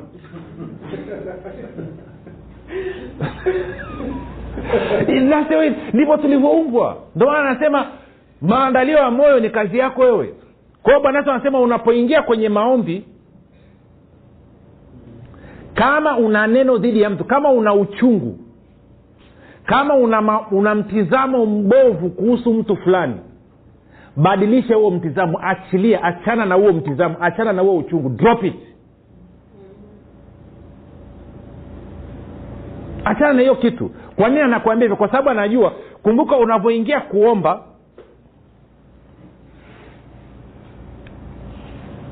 sindio ukiwa na furaha na amani then ina maana mko kwenye hamoni unakubaliana hicho kitu am, ampingani kwa hiyo hicho kitu kitavutika kitakuja kwako. Tuliona kwamba ameita mbingu na nchi sio mashahidi. Kwamba utakachokichagua wewe mbingu na nchi zinatakiwa zikupatie. Sindio? Eh? kwa hiyo tukaona una picha pamoja na hisia. Zile hisia ulizonazo ndo zitaamua kambi ipi ikuhudumie. Kambi ya ibilisi ama kambi ya mungu? Ufalme wa mungu ama ufalme wa ibilisi kwa hiyo kama nina wazo picha yangu nimeingia kwenye maombi nina picha labda nilikuwa naomba nini? Nimeingia naomba naomba jogoo la kienyeji. Nataka supu ya kuku wa kienyeji ni tamu sana sindio kwa hiyo nimeomba nimemaliza nimesema amen. Lakini wakati huo huo naishu na maliki kwa hiyo wakati naomba Ah, ule mjinga yule ngoja tu. Yaani ule jamaa ana roho mbaya kwanza. Omba anisaidia hata anijali ngoja nao napowaza ule kuku wa kienyeji lile jogono ambalo nalitaka kwelikweli najua kinachotokea? Ile picha nilionayo haiambatani na furaha tena inaambatana na huu uchungu. Sababu moyo wako hawezi kujua huu uchungu ni dhidi ya mali kinasio dhidi ya jogoo. Inaweza kueleweka? Kwa hiyo moyo unatafsiri kwamba uchungu ulionao na hasira ulionao ni dhidi ya nini? Ya jogoo. Kwa hiyo tufanya nini? Jogoo lisije kwa hiyo jogoo alifanya nini? Jogoo aliji. Alafu anasema mbona aiji mi nami niliomba. Huko moyoni mwako kukoje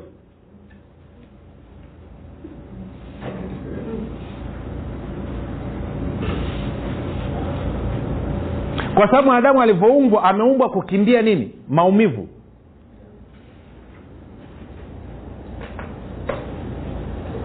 umeomba sijui ni gari hey, katika jina la yesu kristo. Nataka gari. Umeomba sijui ni kodi ya nyumba. Umeomba sijui ni mtaji. Oh, korobosho. Hey, hey, na koroboi. Hey, oh, haleluya haleluya haleluya. Kibatari. Yo, yo, yo, yo, yo, yo, yo. lakini ndani mwako una uchungu dhidi ya na wewe unawaza muda wote hiyo hela yako hiyo. Oh haleluya oh lakisita yangu inakuja. Oh haleluya lakini ndani mwako una uchungu una, una issues.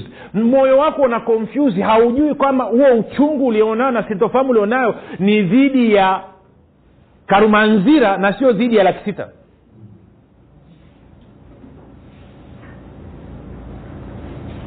Kwao signo inaenda hakikisha hela aiji huku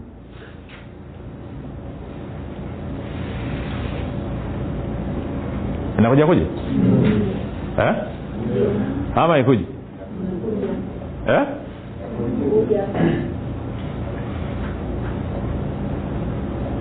hiyo ni upande mmoja wa shilingi. Twende upande wa pili wa shilingi. Utaupenda huo. Yaani kwenye hiyo swala la uchungu yani, la kushikilia mtu. Nakwambia achilia. Luka sita. Tuanze thelathini na saba. Luka sita tunaanza thelathini na saba hadi thelathini na nane. Bwana yesu anasema hivi msihukumu nanyi hamtahukumiwa. Msilaumu nanyi hamtalaumiwa. Achilieni nanyi mtafanya nini? Mtaachiliwa wapeni watu vitu nanyi mtafanya nini? Mtapewa. Kipimo cha nini? Cha kujaa na kushindiliwa na kusukwasukwa hata kumwagika ndicho watu watakachowapa vifuani mwenu. Vifuani mwenu. Najua kifuani ni wapi? Moyoni ini bosom. Kwa kuwa kipimo kile kile mpimacho ndicho mtakachopimiwa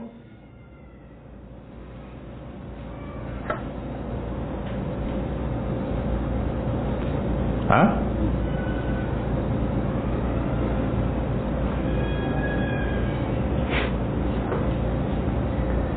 usihukumu usiofanya okay. Tumesha hukumu wangapi?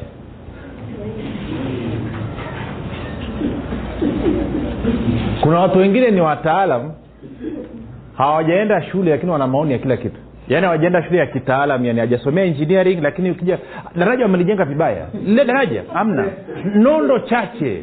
Lile? Sitanyambia tu. Yaani ana maoni yaani yeye ni wakuhukumu kila kitu yani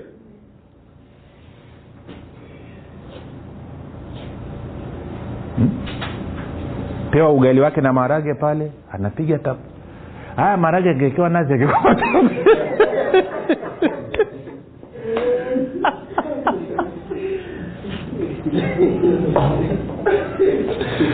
nilienda na mpendwa mmoja tukaenda kuhudumu mkoani. Tukaletewa chakula. Baba yule anajua mwenyewe chokuwa na kiwaza akawa ameanza ku, ku, kuongea ni hajafurahia. Wakati sasa uzuri kawa yule alituletea anatoka. Kwa hiyo akumsikia vizuri. Nikaambia we ndugu huko kwa mke wako hapa. Hacha upuuzi ulichowekewa kula. Ndo bwana yesu alisema watakachoandalia mezani kuleni. Paulo akasema usio na maswali jamaa nataka kukosoa kila kitu yani mimi sipendi mimi sipendi mimi napenda. Kula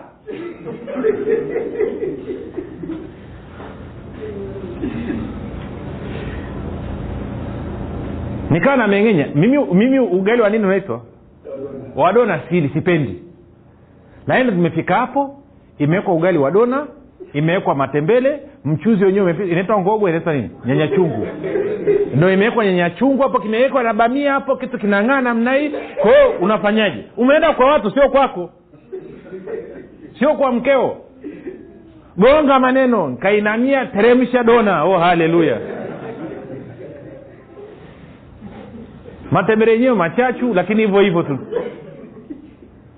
Kimaliza unashukuru. Bwana akubariki. Lazima itoke moyoni. Isitoke ya kinafsi usihukumu. Kwa ndugu amekaa anataka kukosoa anataka kupima anataka kuhukumu kila kitu. Nikaambia wewe we unajua uwezo wa hawa watu? Hmm? Kana sehemu nyingine nao wamejipinda kulikuwa tumehudumu pale tumemaliza mchana umefika mchana wakati wa lanchi tuletea chai ya rangi kwa kibao huko chalinze chai ya rangi imekuja na maskonzi ya kijijini. Najua maskonzi ya kijijini? Skonzi kubwa namna hii kim... alafu ndani nikaa hewa juu ile ngoma ile ile imekuwa ile ile ya juu ile imekuwa nyeusi kama mkaa. Piga kitu tu au haleluya. Okay point yangu ni bwana yesu anasema usihukumu. Usiofanya nini? Ukahukumiwa. Kipimo kile kile. Unachofanya nini? Unachowapimia wengine. Ndicho nawe utafanya nini? Utapimiwa. Cha kufanya nini? Cha kujazwa kusukwasukwa na kumwagika. Ko kama mtizamo wako kuhusu wengine ni mbaya kazi yako wewe ni kusema watu usiku mpaka asubuhi. Yesu anakuambia hivi system itatengeneza itahakikisha kwamba wanatokeza watu wa kutosha ambao watakusema watakuchambua wataku eh, eh, kwa kujazwa kusukwasukwa na kumwagika. Sasa naweza kwenye huduma. Ni- nichukulie personal. Si unapofanya hii kazi unakutana na watu kuna wengine wanakutukana wengine wanakusema vibaya wengine wanaku ina maneno. Hii kazi ina maneno aise bora hata ukawa rais wa nchi hii kazi ina maneno. Na wangapi wanajua inakuwa ni ngumu zaidi ukiwa tanzania? Watanzania wanaongea. Eh? majuzi hapa tumeenda tumekwama kwenye kwenye ndege si imeairishwa nimekaa na wabongo. Wanavyochambua serikali. Nikakaa nikawasikiliza wale wababa nimekaa kimya tunawangalia sasa nikasema kama kila mtanzania unayekutana naye anajua na anaona matatizo alioko serikalini na hawa ni maofisa wengine wa serikalini. Mbona hii akili ya watanzania tuioni kwenye kuleta matunda?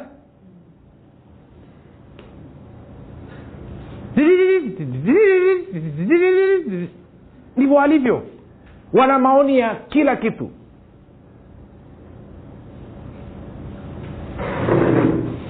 kwa hiyo kwa sababu ya hiyo kwamba unaenda unafundisha watu wengine wanakutukana wengine wanakusema vibaya wengine wanasema ni wakuzimu wengine wewe ni waibilisi wengine wewe ni shetani mwenye mkia mmoja wengine wanasema ana mikia mitatu wengine wanasema hapana ana kucha za kushoto wengine kucha za kulia yaani ni kwa hiyo automatikali usipokuwa mwangalifu inanyenyua hali ya uchungu na sintofahamu na unaweza kuwa na hasira hmm? kuna wakati nikaja akajikuta hata nikiwa nafundisha na rekodi mafundisho na uchungu ndani. Yaani naanza kuongea hawa jamaa siwaoni kwenye chumba mwenyewe lakini nawaona kichwani yani. Kwa hiyo navyoongea naongea siongei na watu walionikubali naongea na watu walionikataa. Alafu nikaja na msemo wangu. Hawa watu ni wabishi kawa wamekula chumvi. Mioyo ni migumu kuliko mawe ya mtoni. Nafanya nini hapa? Na wahukumu mtizamo wangu kuhusu wao ukoje? Mbovu na yesu anasemaje? Itajazwa itashindiliwa itasukwasukwa itamwagika. Kwao na wao wakisikia urumagadi wanasikia kichefuchefu. Sasa chuki yao dhidi ya urumagadi ni, ni double mimi ni fikiria hii ya- kwangu nileta hii ni ya kawaida yani hiyo kuona kwamba wana kama mawe hawa watu ni wagumu hawa watu ni wabishi hawa watu ni wanafiki hawa watu ni wanini hiyo ni cha mtoto. Wao wanavyoniona mimi. Fikiria huo mtizamo ulivyo mbaya lakini wao wanavyoniona mimi sasa imedabo. Imejazwa imeshindiliwa imesukwasukwa mpaka imemwagika. Kiasi kwamba mtu akisikia jina la urumagadi inamchukua karibu wiki mbili nzima asira kutulia Ina- inaanza kuja kuja. Ana ikuja lakini twende kwenye tuje kwenye habari ya maendeleo. Hmm? unakaa unaambia "Ah, asi mu- mu- muna pita amna sijamwona "Ah, Pi- Pi- pita siku hizi mambo yake supa bwana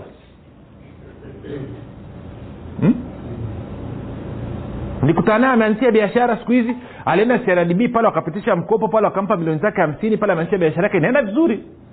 Ah, mahela ya mikopo haya watafika wapi?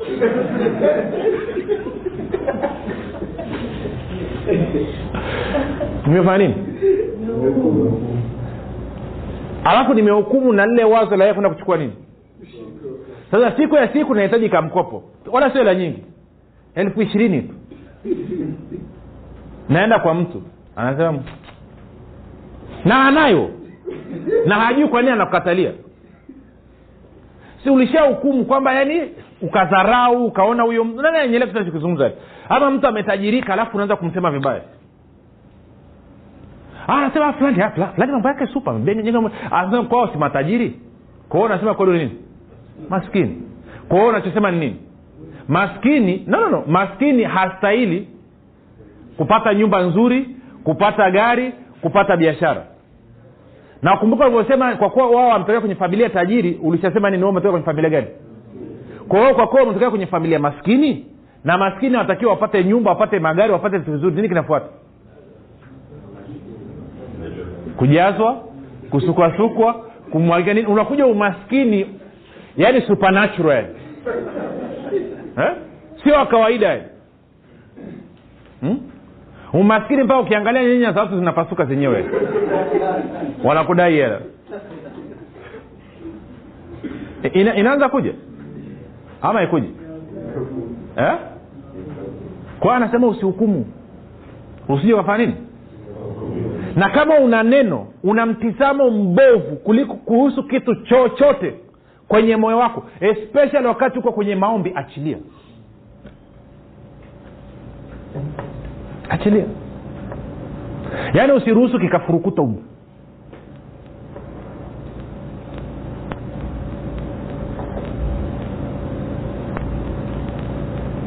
nakumbuka miaka mingi iliopita tukapata changamoto moja alafu mtu akanisema vibaya kweli kweli. Akamfata mke wangu akamwambia achana nao mwanaume ana kitu anakupotezea muda kama mwaka elfu mbili na kumi na tatu. Akasema mchungaji gani? Kwanza mchungaji mwenyewe oh, yani alimtukana. Najua kumtukana?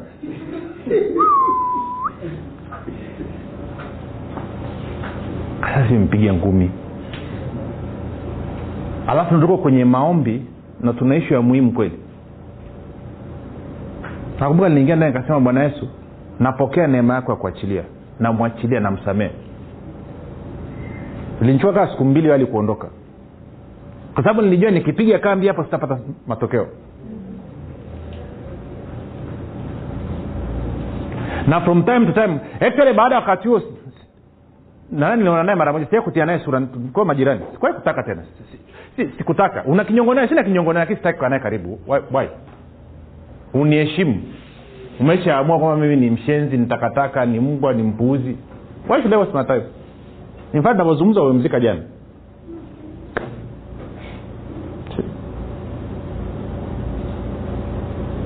nilikuwa na naye no sina. Lakini sitaki tukaa karibu na wewe. Hustahili mi kuwa karibu na wewe. Kwa sababu mtizamo ulionao kwangu sio mzuri. Eh, ningekuwa na shida nanihitaji naenda no problem. Lakini urafiki mazoea sitaki tena. Lakini usibebe. Bwana yesu anasema usibebe. Kwa nini? Ukibeba huo uchungu una confuse moyo wako. Moyo wako unajua kwamba hicho kitu ukitaki. Hicho kitu akistahili kuzaliwa. Kumbuka anasema ukasonga. Mizizi yaikwenda chini.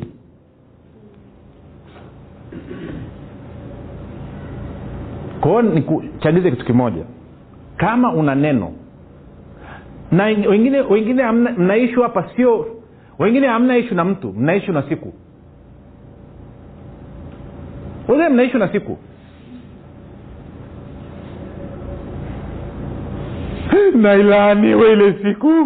Yaani una siku ambayo ulitokea tukio baya katika maisha yako mpaka leo ile siku umeishikilia. Drop it.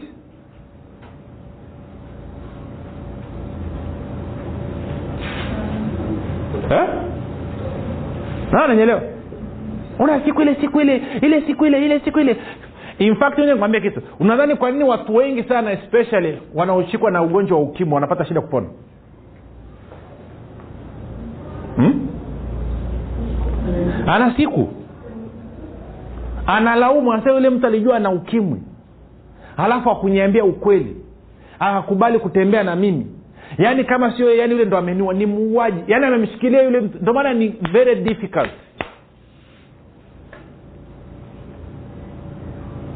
bwana yesu anasema nini? Achilia achilia send it away. Iambie go. Uchungu ukija unawambiaje go.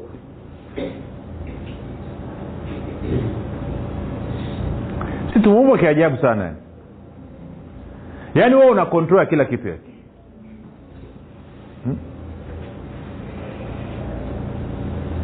Jamaangu mmoja akanifurahisha wakati tumepita mahali arusha kwenye chinese restaurant. Alafu ameweka liubao lao likubwa. Zamani kwa mwaka tisina ngapi? Tisina tisina tano. Special offer.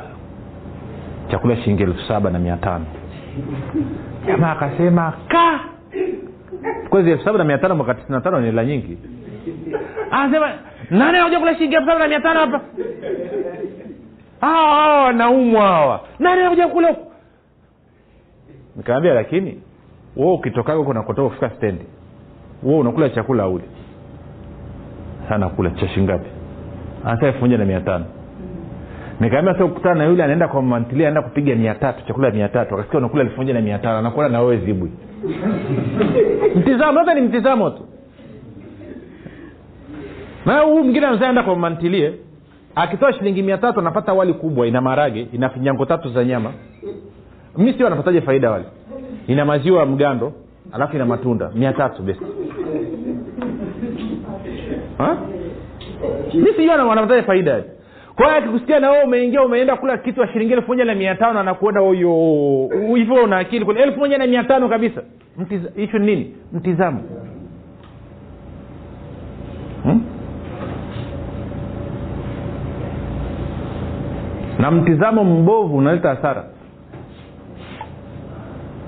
Hmm? bwana yesu asifiwe. Mimi shaona watu wanapata shida. Aenda anunua kwa mfano nenda kiatu cha mchina unategemea nini? Wakati unaweza ukajipinda ukaenda ukatoa laki yako moja na nusu laki mbili wengine wanaume wafanya laki mbili kwenye kiatu hey. ukanunua kiatu cha laki mbili laki moja na nusu ukakaa nacho miaka. Hakikusumbui wala hakiishi. Lakini kwa sababu ya ubaili tu mtizamo mbovu umeenda kununua kiatu cha mchina cha shilingi elfu kumi na nane. Kila baada ya miezi mitatu lazima ununue kingine. Mpaka mwaka umeisha umenunua mara tano. Hmm? mtizamo. Kwa hiyo turudi hapa. Kwao mtizamo ni wazo linatokana na upendo hisia pamoja na nini? Unapochukua hatua. Kwao kama una mtizamo hata si ngoja nikwambie. Leze mna maombi umeamua maombi asubuhi. Edha ya kwako binafsi ama ya jumuia hivi una habari unavyoamka kwenda kwenye maombi itaamua kama upate matokeo ama usipate matokeo? Ukiamka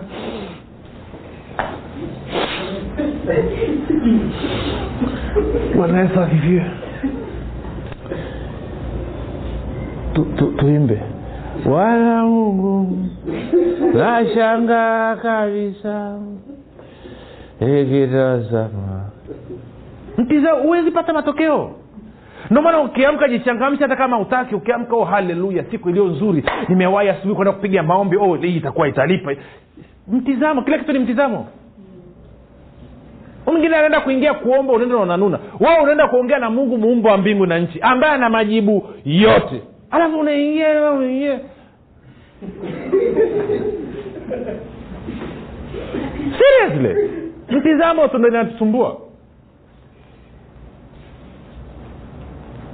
Hivi una kuna watu hawapendi kusoma, kusoma neno?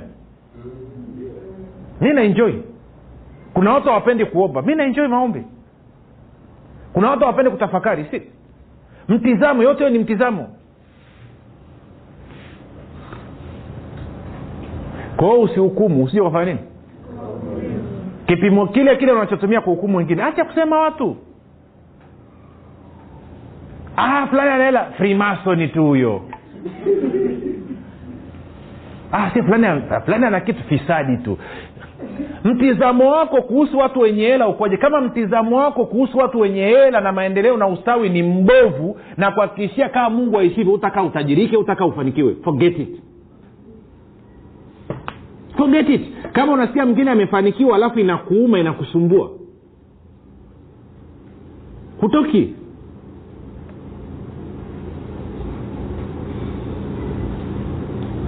Okay. Kwenye eneo la ustawi na mafanikio. Kanisa ni bingwa wa kuwasema nani? Watu wa duniani. Mimi nimefunga mimi nimeomba sifanye kitu. Mijizile na dhambi lakini nafanikiwa tu. Unachofanya nini unawahukumu kwamba nini? Wao hawastahili. Anayestahili nani? Na neno nasemaje usihukumu usije kafanya nini? Kwa sababu gani? Kipimo unachotumia kufanya nini? Ndichofanya nini? Utapimiwa. Kujazwa kusukwasukwa wao umesha wahukumu kwamba wao hawastahili wewe ndo unastahili. Guess what? Unayorudishiwa wewe ni haustahili ndio maana watu waliokoka wamechapika. In fact hivi unafahamu watu waliokoka wanaongoza kwa roho mbaya. Eh? kwa nini? Eh? Mitizamo mbovu kwa sababu anahukumu sana. Ni mabingwa wa kuhukumu wengine. Hawezi kukaa mahali bila kuhukumu. Akiingia utazani mpelelezi wa kuzimu yani mpelelezi wa kimataifa yani. Yani akiingia mahali anatafuta matatizo ya watu anakaa yani. Yani anakaa anaangalia nakwambia umemcheki yule? Frimason yule.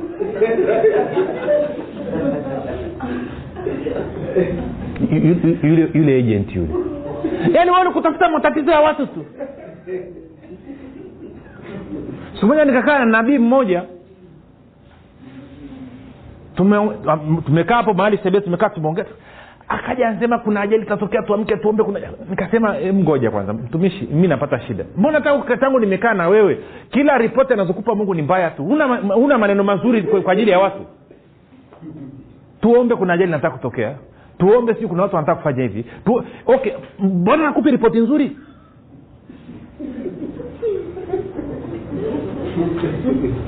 Eh?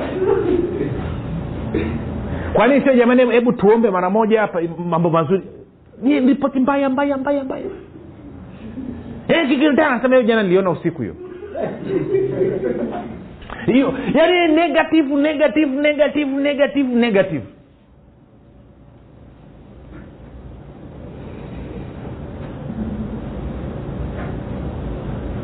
Unajua hivi vitu ni serious.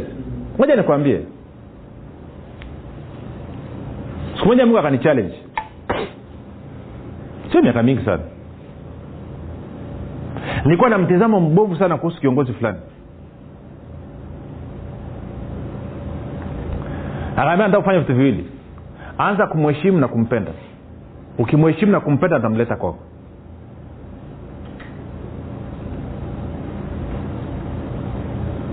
Kama umheshimu na kumpenda kwako hata kuja na kwa maana watu wataendelea kuumia think man. Wazo jumlisha nini? Hofu ama upendo? Unajua sio sifa kusema mfano kusema viongozi wa nchi. Haifai. Tunaropokaga tuna lakini haifai. Wrong stuff. Sijasema nimepona. Walau nimesha seti alam ndani mwangu. Sijaanza kuitii. Bado ikiita asubuhi nazima ama nasogeza na, na snooze. lakini walau nimeshaweka alam kwamba nimekusudia kwamba sitazungumza vibaya viongozi wa nchi. As difficult as it is. Lakini nimeshaamua. Kwa sababu problem ingine tulionayo tunawasema viongozi wetu vibaya lakini una watumishi wengine nao wamekuwa ni wanafiki wanajipendekeza. Si mwanafiki na wanaosema vibaya wote kapu moja tu. Lakini ningeweza nikaanza kuwa na mtizamo mzuri kuhusu viongozi. Si niki, niki okay. Jamani cha kujazwa kusukuasukwa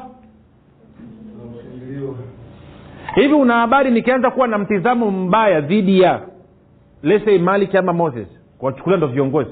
Nadhani hii kitatokea na wao wanaanza kuwa na nini? Na mitizamo mibaya kuhusu nani? Inawezekana sisi mitizamo yetu kwa, kwa, kwa viongozi wetu tunawasababisha sengine wafanye vituko.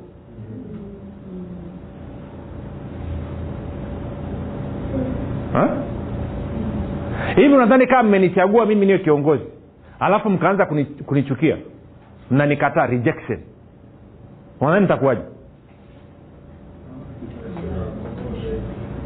nitakuwa mkomoaji. Yaani nitawapelekesha nitawavuruga kadi mnavyoulia na siara nasema na mkome simninchukia lakini mmeanzisha ninyi. Lakini mkabalisha mtizamo wenu dhidi yangu mimi. Moyo wangu unaanza kuwa soft. Inaeleweka mpaka hapo? Mwenyewe nimalizie na pointi ya mwisho. Leo, leo namaliza haraka sasa kwenye moyo nataka turudie kwenye, kwenye moyo. Sasa kwenye huu moyo meshaelewa kuhusu hisia. Kwa hiyo chunga negative stuff usiruhusu. Especially wakati una kitu chako unaaminia. Na unajua nikwambia kitu moja kwa mfano mii binafsi kama siko kwenye kwenye good vibes eh, siko kwenye kuna namna ndani hapajakaa vizuri yani. Na alafu unajua kuna wakati mwingine unakuwa hauko ni kama vile hauko kwenye negative wala kwenye positive yani upo upo tu yani. Nayo sio nzuri hiyo ya upo upo tu sio nzuri. Ndio bwana akasema chagua uwe moto ama uwe nini? Baridi. Ukiwa vuguvugu vugu, inakula kwako. Siku nakatu wakati unakaa tu upo upo eh? eh? sasa niache. Moja nirudi hapo. Moyo ulivyotengenezwa moyo wako kumbuka kazi yake ni kuzalisha ni kuleta matokeo. Sawa jamani eh? ukiwa umelala moyo wako unapiga kazi. In fact hapo ulipokaa moyo wako unafanya kazi. Eh? in fact moyo wako kazi zinazofanywa na sikumbuki mtu anasema anasemaje? Ina process information yani inashughulika anasema inashughulika na, vitu bilioni ngapi? Kwa, kwa dakika moja anasema sijui bilioni nne sijui bilioni tano. Yani activities zaidi ya bilioni nne na ndani ya dakika moja. No sekunde moja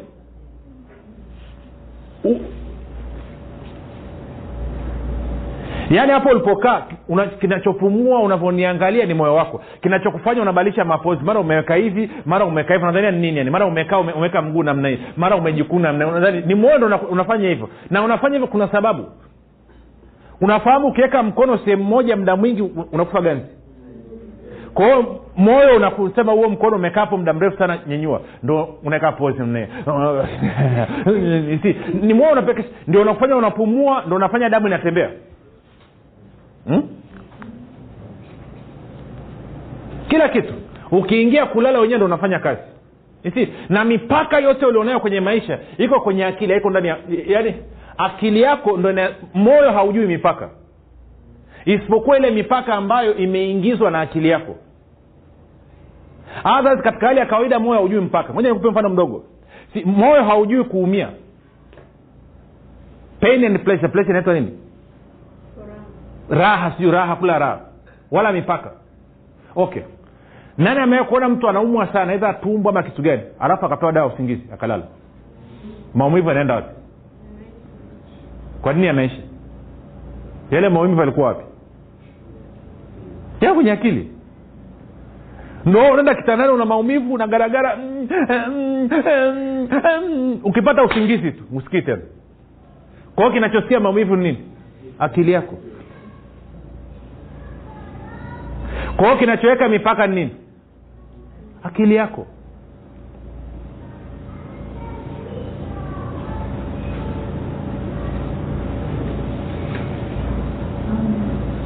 Tunaenda sawa sasa moyo wako ulivyotengenezwa muda pekee moyo wako moyo wako hauishi jana wala hauishi kesho. Moyo wako unaishi leo.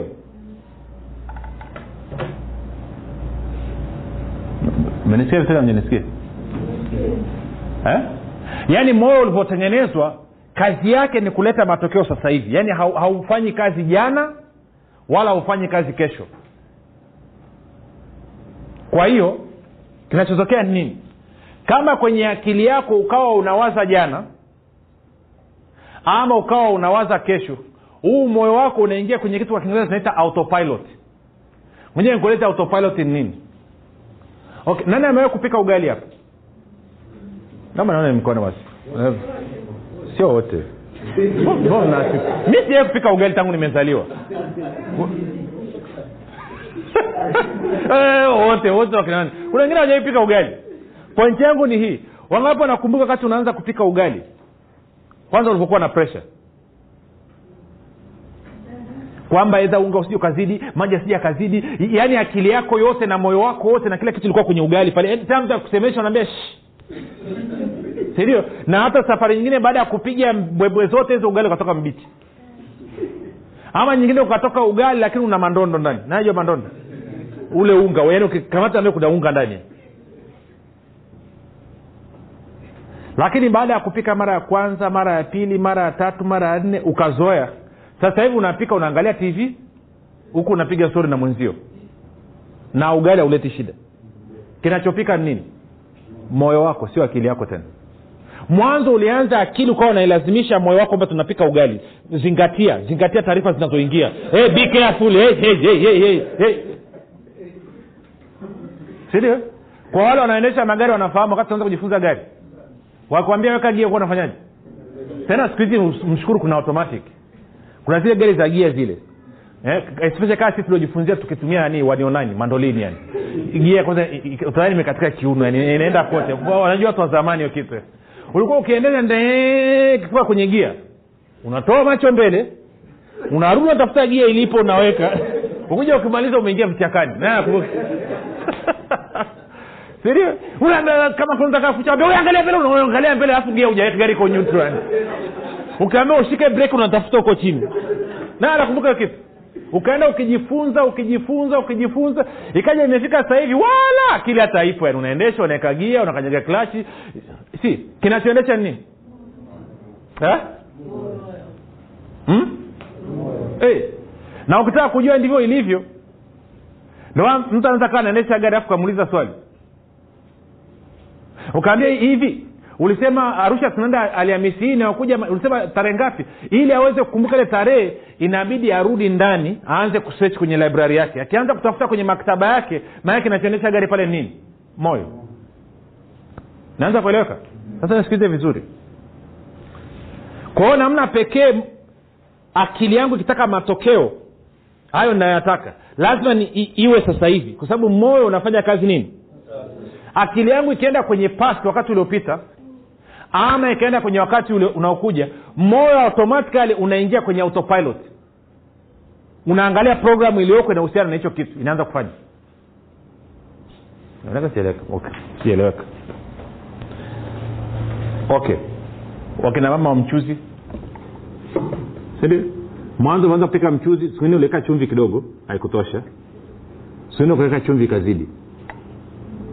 Hmm? Alafu ukafika mahali ukawa ni mtaalamu wakaweka chumvi haizidi wala haipungui. Sindio lakini zamani ilikuwa ikifaa kwenye zoezi la chumvi unasimamisha kila kitu. Kila kitu tulia tunakaribia kuweka chumvi kwenye mchuzi. Maanake akili yako isipokaa pale huo mchuzi ukitoka hapo lakini baada ya kuzoea maanake moyo wako umeshajua kipimo kwa mfano mimi hapa binafsi tulipolelewa kwetu kwa baba yangu tunachunga muda sana. Mno mno. Yaani swala la muda tuko very sensitive. Sijawahi kwenda sehemu kwenye appointment either naenda mjini naenda wapi nikachelewa. Okay. Moze huyu hapa shahidi huwa ananisindikiza tunaenda mahakama kuu. Muulize kama tumeshawai kuchelewa. Siku ingine tutaondoka saa moja siku ingine tutaondoka saa moja na nusu. Siku ingine tutaondoka saa mbili. Muulize shahidi huyu hapa. Na siku zote tutafika tauni saa tatu kasoro. Tutatembea by the time tunaingia high court saa tatu kamili wameanza kuita. Kweli uongo? Nao nawezaje kukisia huo muda? Napenda kukuletea pendekezo. Anaweza kubalansi huo muda ni moyo wangu na moyo wangu hauna mipaka kwa kuwa moyo wangu unaona kila kitu. Kwa hiyo una uwezo wa kujua hata hali ya traffic ilivyo nani dar es salaam kama na watu hawataki tena too much. Ndio maana wakati mwingine moja akija anakuta nimekaa kwenye tv sina haraka.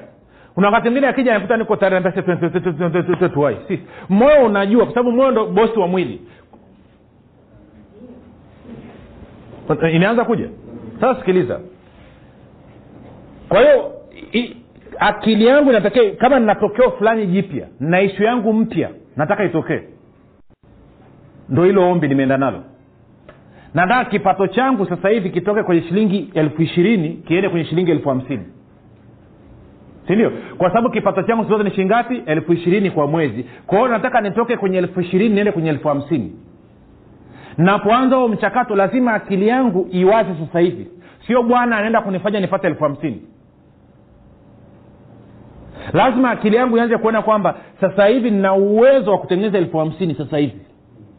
Kwa kuwa moo unafanya kazi wakati gani nitakaposema bwana anaenda kunifanya nipate shilingi elfu hamsini theni moyo automatikali unarudi kwenye kuzalisha shingapi elfu ishirini.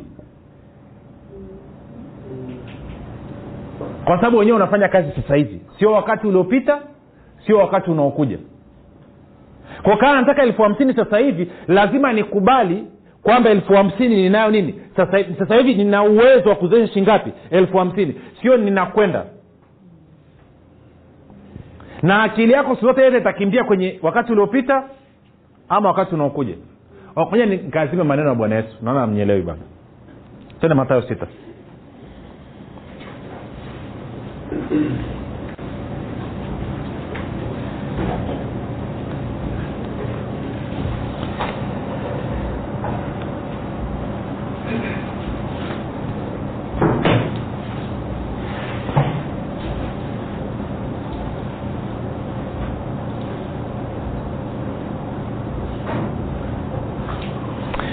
anasema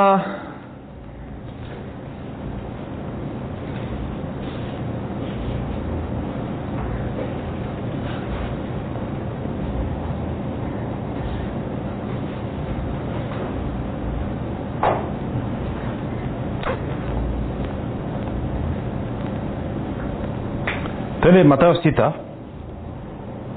mstari wa thelathini na nne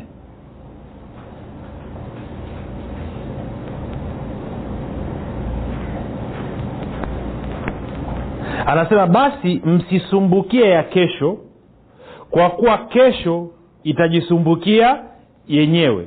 Yatosha kwa siku maovu yake. Eh? Ma, maovu yake ama magumu yake ama whatever sindio kuvuja jasho tuko sawa? Kwa anasema usiangaike na kesho. Wewe shughulika na nini? Na leo. Si ukisema unaangaika na kesho moyo wako unaingia kwenye autopilot. Unaanza kuendesha program ambayo uliingiza humo ndani.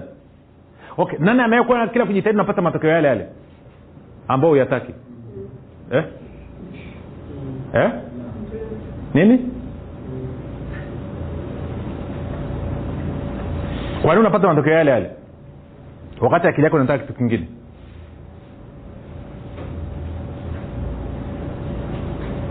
Eh? Unadhani kwa nini bibilia agano jipya kila kitu kimeandikwa tayari unacho? Eh? okay. Twende hivi. Twende hivi. Moja nikurudishe hapa. Bwana yesu asifiwe. Naona nimewacha kidogo. Naomba unacheze bwana yesu asifiwe. Nataka tuzungumze hela kidogo. Amkeni wale mnaolala. Amkeni imefika wakati wa kuzungumza hela. Amkeni. Okay nisikilize. Tunazungumzia hela nisikilize nisikilize. Na, kwa sababu hii. Chukulia kipato changu sasa hivi nikichacharika napata shilingi laki moja kwa mwezi. Laki ngapi? Lakini hela ambayo ingenisuuza moyo wangu ni milioni moja kwa mwezi. Lakini kipato changu shilingi ngapi na kwa kuwa kipato changu ni shilingi laki moja maanaake ni, ni moyo wangu una uwezo wa kuzalisha laki moja kupitia mwili wangu kwa mwezi. Tunakubaliana mpaka hapo?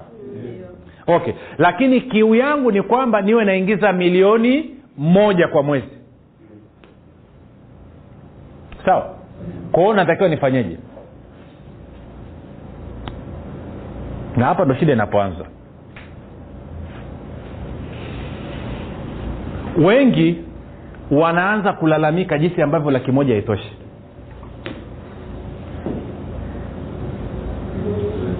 sindio yeah. eh? wanalalamika mpaka wanaingiza na uchungu kwa hiyo unavyoanza kuona haitoshi hela haitoshi hela haitoshi hela haitoshi hela haitoshi hela haitoshi unapeleka ujumbe gani kwenye moyo hmm? Unapeleka ujumbe wa ukosefu badala ya ujumbe wa nini? Wa utele. Sawa? Ama si sawa? Kwa hiyo moyo wako utazalisha nini? Ukosefu. Na sio nini?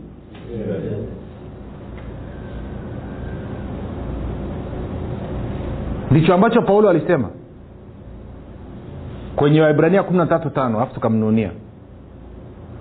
Msiwe na tabia ya kupenda fedha toshekeni na mlivyo navyo. Someni imeandikwa hivyo. Mwalimu ngema ananyangalia kaa vile iko wapi hiyo? Mtu asomea waibrania kumi na tatu tano. Of course kwenye kiswahili ametafsiri vibaya. Kiingereza anasema be cove- don't be covetous kwamba msiwe na tabia msiwe na tamaa. Sawa? Na tamaa ndio inakufanya usiishi sasa hivi usiwe na tabia ya kupenda fedha Ehe. muwe radhi na vitu mlivyo navyo eh?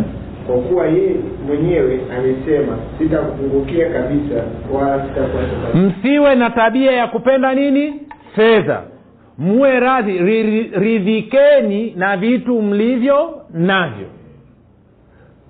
wangapi wanajua sio habari njema kwenye akili zetu eh? Eh? Mi nahitaji mshiko alafu nami nisipende msh... Na- mi nakwambia huo mstari mi umenipa shida miaka. Anaridhika na vitu ulivyonavyo nasema hivi paulo anajua tunaishi wakati gani. Hivi paulo angekuja akaishi leo hii hapa tukamweka bongo hapa alafu tukamwambia aridhike. Eh? hivi paulo angekuja nikampa bajeti ya nyumbani kwangu alafu nimwambie aridhike. Mzee vipi huyu mpaka ukichunguza vizuri. Anachosema ni nini? Sikiliza. Anasema msio na tabia ama msio na tabia ya kutamani vitu. Tafsiri msio na tabia ya kutamani fedha kutamani vitu. Bali ridhikeni na mlivyo navyo. Kwa maana yeye mwenyewe amesema sitawaacha wala sitawapungukia. Sasa vizuri.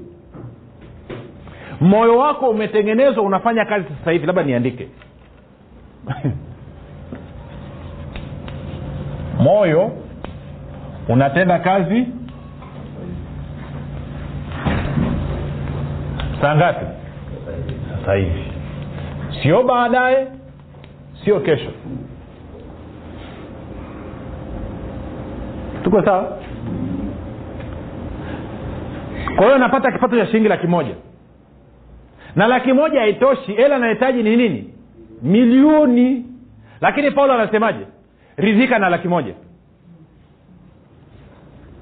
Wewe unasemaje? Na asante. Hebu ongeza sauti kidogo. E, laki moja haitoshi. Kwa natakiwa nifanye nini? Hmm? nifanye maarifa niongeze biashara nyingine niongeze kitu kingine ili hela iongezeke. Ni mii tu mwenyewe ndo nawazaga hivyo ama can I have a witness? Can I have a witness? Sindio kwa hiyo unabuni mradi unaufungua. Huo unafanikiwa? Mbona sasa majibu yamepungua? Huo unafanikiwa? Haufanikiwi. Kwa nini? Umelogwa? Eh? hapana. Ishu ni nini? Kwenye nataka tutibu hapa kwa sababu sababu iliyokufanya uende ukafungue biashara mpya ni kwa sababu ndani ya ndani ya akili yako umeona kwamba laki moja nilionayo haitoshi. Kwa hiyo mimi nina upungufu.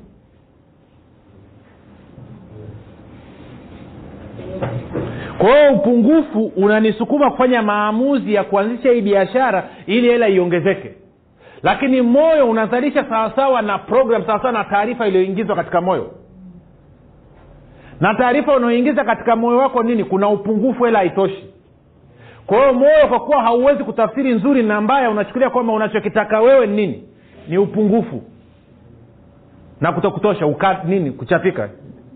Naita ukata? Hey. kwa hiyo hata ukifungua hiyo biashara moyo unachukulia kwamba hiyo biashara ni adui. Kwamba inataka kuleta kitu ambacho wewe hautaki kwa hiyo moyo wako unafaiki hiyo biashara biashara inasambaratika. Tarudia tu. Haleluya. Sindio si moyo wako ndani ya moyo wako kwamba kwenye akili yako anasema laki moja hainitoshi kwa mwezi. Nani ukweli haikutoshi. Hela itakayokutosha ni milioni. Kwa hiyo unasema hii hela haitoshi. Kwa kuwa hii hela haitoshi inabidi nitafute biashara ya ziada nitafute kitu cha ziada cha kufanya ili niweze kuongeza kipato changu kifike milioni. Taarifa inayokwenda kwenye moyo wako ni kwamba upungufu utupu ukata. Kwamba hali inayotakiwa sasa hivi ni nini? Ni upungufu ukata. Ndio hali unaotakiwa kuwa nayo. Hali ya nini? Kwa kifupi huyu mtu amechagua kuwa masikini. Kwahio ukifungua biashara yako mpya ukaanza kufanya moyo wako unaanza kufight ile biashara. Kwa sababu biashara inataka kuondoa kwenye umaskini wakati wewe hautaki unataka umaskini hautaki kutoka kwenye umaskini umeongea haraka sana unasema kwa hiyo nifanyeje? Tubu uokoke. Kwa hiyo nasitakiwa kufanya ni nini? Ndio maana bwana yesu anasema kwanza usifanye wasiwasi kuhusu kesho. Jana ilishapita. Ya leo yanatosha. Kesho itajisumbukia yenyewe. Paulo anasema ridhika na vitu ulivyo navyo kwa kuwa yeye mwenyewe amesema hata kuacha wala kupungukia maanaake nini? Natakiwa nianze kwa nini? Nianze kushukuru na kufurahia hiyo laki moja.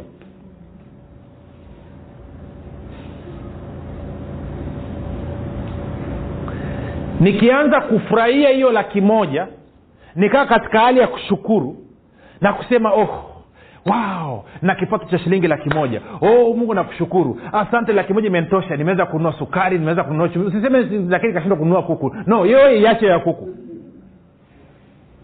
Anza kumshukuru mungu kwa kile ambacho laki moja inaweza kufanya kwa wakati huo. Furahia. Ukifurahia moyo unapokea meseji kwamba kuwa na hela ni vizuri. Kwa hiyo tunatakiwa tuzalishe hela nyingi zaidi. Jaza sukasuka ya kumwagika ili huyu mtu awe na avune furaha nyingi zaidi.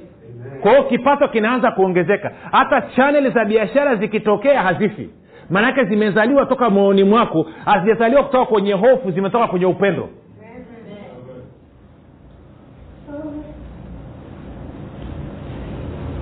lakini hiyo biashara umekaa amejadili yani hali ni ngumu hali ni mbaya yani hela haitoshi. Hmm, watoto wangu wajisaidia wamesimama. Hmm, yani nakwambia matatizo juu ya matatizo. Hmm, ji- nini?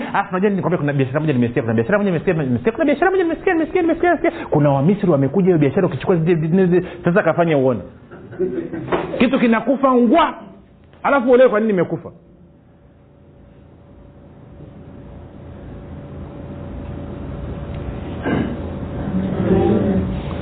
njia ya kutoka haraka hapo ulipo moyo unafanya kazi sasa hivi. Anza kufurahia hicho kidogo kilichoko sasa hivi. Anza kushukuru na kutambua. Ukishafanya hivyo moyo unajua kwamba okay, hili ni jambo sahihi. Kwa hiyo tunatakiwa tuliongeze. Na ibilisi anatudanganya edha tuishi zamani zilipendwa ama one day yes. Hmm? Ah, nakumbuka enzi hizo bwana. Ah, niko na hela. Yani niko na fupa, niko na hela, wanangu, tu bwana. Maisha. Ndo kazi ya ibilisi. Ama anakuja na stori yake mpya one day yes. Na ukishaiweka mbele ukasema one day yes. Maanaake ni kwamba hausemi kwamba huo ndo uhalisia ulioko sasa hivi. Kwa hiyo moyo hauwezi kuzalisha hiyo hali ndo wao unakaa tu kusema one siku zinaenda. Jana nilikuwa kanisa la katoliki. Wakawa wana wana wana, wana, wana neno lakini wanaimba wanaimba sikumbuki. Lakini kwenye ile wimbo kuwa anasema kitu kwamba mwanakondoo wa mungu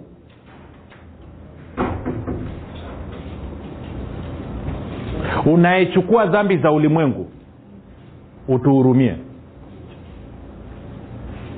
na ukisema sentensi haraka haraka haina shida. Swali. Hivi yesu anachukua dhambi za ulimwengu ama alichukua dhambi za ulimwengu? Kwao wanavyoiweka kwamba anachukua wametwisti kitu kidogo ya kuingizia uongo bila we kujua. Sisemi wamefanya kwa makusudi nazungumzia na sentensi. Kwamba dhambi zako zipo. Na kwa maana hiyo ndio maana unamwomba akuhurumie ili aziondoe. Kwao asipokuhurumia aziondoe. Jamaa wanapiga magoti. Juu wanapiga magoti. Si tuanze hapa. Kila kitu ngwaju. Kile ngwaju. Wanapiga magoti. Kwa hiyo imewekwa katika namna ambayo kwenye moyo wako inaonekana haipo sasa hivi iko mbeleni. Kwa hiyo moyo hauwezi ukaleta uhalisia wa hicho kitu. Moyo unaleta uhalisia kwa taarifa sasa hivi inafanyia kazi sasa hivi. Wewe ndani mwako sasa hivi ukoje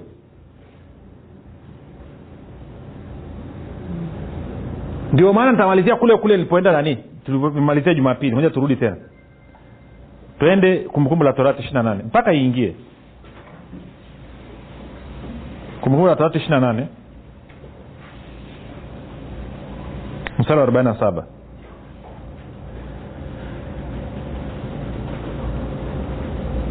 Anasema kwa kuwa ha- hamkumtumikia bwana mungu wako haukumtumikia bwana mungu wako kwa furaha na moyo wa kushukuru kwa ajili ya ule wingi wa vitu vyote. Kwa hiyo utawatumikia adui zako atakaowaleta bwana juu yako kwa njaa na kwa kiu na kwa uchi na kwa uhitaji wa vitu vyote naye atakuvika kongwa la chuma shingoni mwako hata atakapokwisha kukuangamiza. Kwa hiyo anasema nitakapokuwa sio katika hali ya kushukuru na kufurahi kwa sababu ya nilivyo navyo sasa hivi. Hasa kinachokuja ni nini? Mabaya ukosefu upungufu.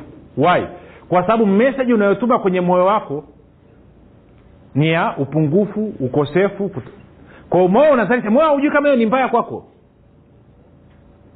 Moyo kazi yake ni kuzalisha tu.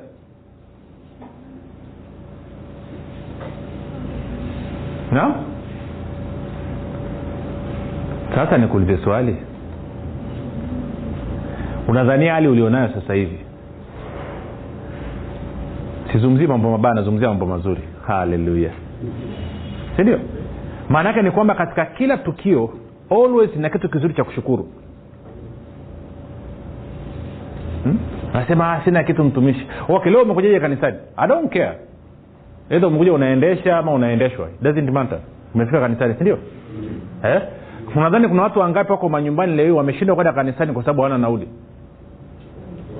una watu wangapi leo wako manyumbani wameshindwa kwenda kwa sababu afya zimewagomea hmm? hmm? unadhania wiki hii kuna watu wangapi wamemlala njaa tunaenda kwenye zoezi chukua karatasi yako na kalamu andika mambo saba ambayo bwana amekufanyia wiki hii ambayo nataka kumshukuru nayo kama kawa bila kusaidiana hivi hatufiki ili moyo wako ukipata hiyo taarifa unajua aha kumbe hii ndo ngoma yenyewe natakiwa kuzalishwa hii kitu inawezekana kumbe mambo ni mazuri mazuri hmm? Hmm? miaka mingi iliyopita jamaa mmoja akaja labda labda mjaandika mnisikilize kwanza hii sikiliza hii. Mwaka elfu mbili na na tisa. Na tisa? E, na tisa mwishoni mwishoni. Ya elfu mbili na tisa. Jamaa ni mpendwa kwa nasali kule ambao kwa nasali mke wangu na dorcas kule. Na stela walitokea huko. Akaja akanyambia kuna kusanyiko no no hiyo historia baadaye. Huyu jamaa tulif- lakini tulifahamiana huko. Akaja akanyambia no akanipigia simu. Akasema mtumishi enzio sijataka ni mtumishi. Anasema nime, nimeenda kuomba kazi mahali. Wamekubali kunyiita niende kwenye interview. Lakini wanataka cheti cha form 4 na mimi kwetu ni kigoma kwa nimeenda baraza la mitihani wamenyembele kuniprintia cheti inabidi ni onge shilingi elfu ishirini. Na elfu ishirini sina kwa hiyo naomba unisaidie mtumishi niende nikaonge. Of course kusema kuonga sasa nitaweka kitu kidogo.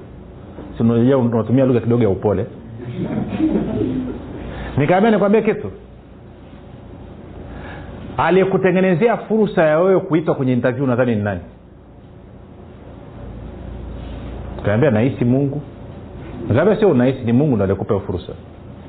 Nikaambia sasa rudi nenda kamshukuru kwamba umepewa fursa ya kwenda kwenye interview. Mshukuru kwa ajili ya hilo. Alafu ukishamshukuru mwambie pia kwamba kinatakiwa cheti lakini cheti kiko kigoma. Kwao mshukuru kwamba watakupokea bila cheti.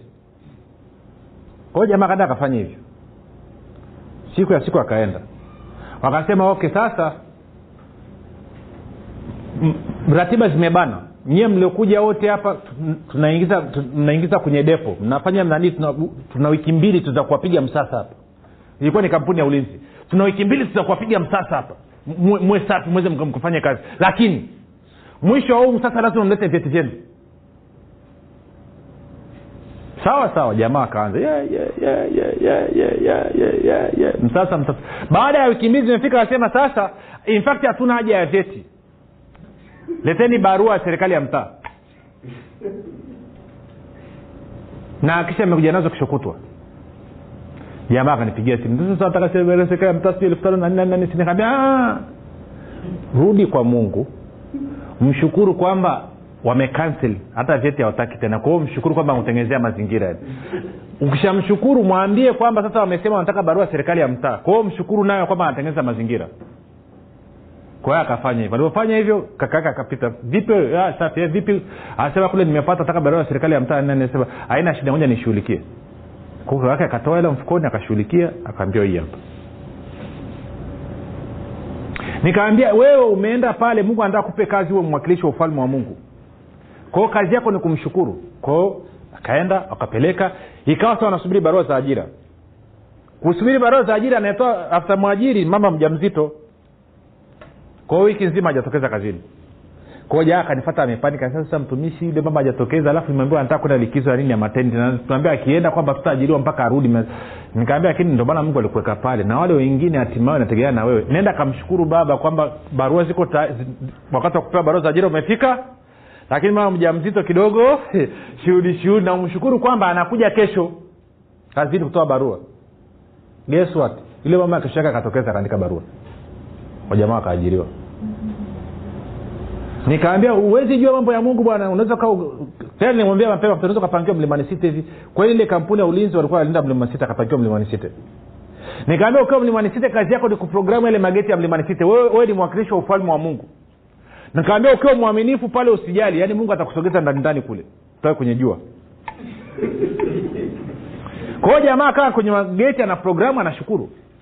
Guess what wakamtoa pale wakamwingiza ndani kule game supermarket. Tembea mle ndani. Kwao akawa amejaa sifa na ushukurani kwa bwana. Una- unaambia huku endelea kuomba watu watakaoingia hapa kwamba wampokee yesu ufalme wa mungu uenee kupitia wao na nini na akiwa mle ndani kwa sababu moyo wake umejaa shukrani akaona fursa. Kila jumanne na alhamisi walikuwa na kitu wanaita sales. Wanashusha bei vitu. Akachungulia laini alafu akapata akili haraka kwamba mjini naweza kwenda kuviuza kwenye maduka mengine. Kwa akaangalia vitu gani vimepunguzwa bei akawahi kwenye maduka ya mjini kule kitumbili na wapi na wapi na wapi akapata oda kwa hiyo kifika kawa anachukua mzigo huku ananunua afu enda anauza kule. Baada ya muda kimemchanganyia na, na iko pale na gwanda zake. Baadaye watu wakaja anza wenzake kuja wanamwomba "Sema, ni- ni- niazime shilingi fulani. Akapata wazo kwa nini siwakopeshe kwa riba? Kwa hiyo akaanza kuokopesha kwa riba baadaye kimemchanganyia kiasi kwamba sasa hawezi kuwa mlinzi tena. Kwa hiyo kabidi aache. Sasa hivi kutana ni ofisa kibosile kabisa. Biashara zake zinaenda. Lakini anzia nini? Kwa kushukuru kutambua kile ambacho mungu anafanya sasa hivi. Kikatengeneza anasema hata kuacha wala hata kufungukia. Naomba andika mambo saba ambayo wiki hii bwana amefanya na umeaona na umeridhika. Sio lazima hayo mambo makubwa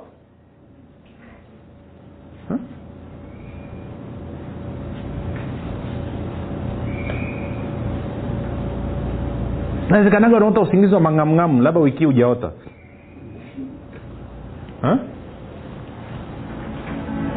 andika mambo saba. Unaweza ukaandika kwenye eneo la uchumi na fedha ukaandika kwenye eneo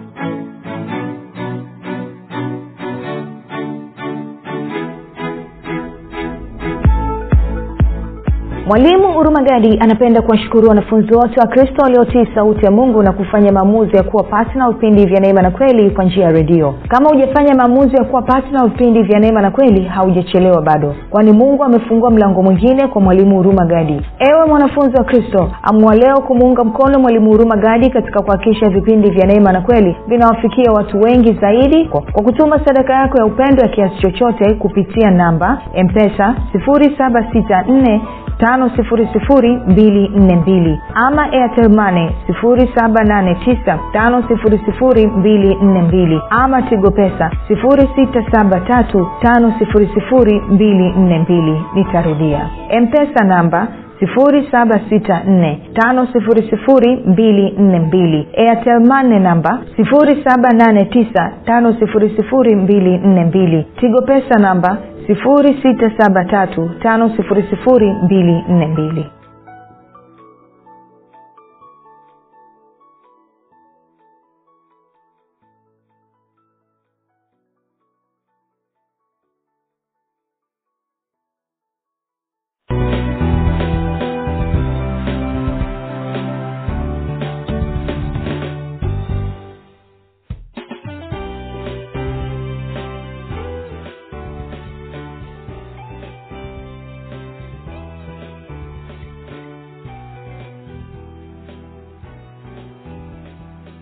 umekuwa ukisikiliza kipindi cha neema na kweli kutoka kwa mwalimu huruma gadi. Usiache kumfolo katika facebook instagram na twitter kwa jina la mwalimu huruma gadi. Pamoja na kusubscribe katika youtube channel ya mwalimu huruma gadi kwa mafundisho zaidi. Kwa maswali ama maombezi tupigie simu namba 7645242 au 6735242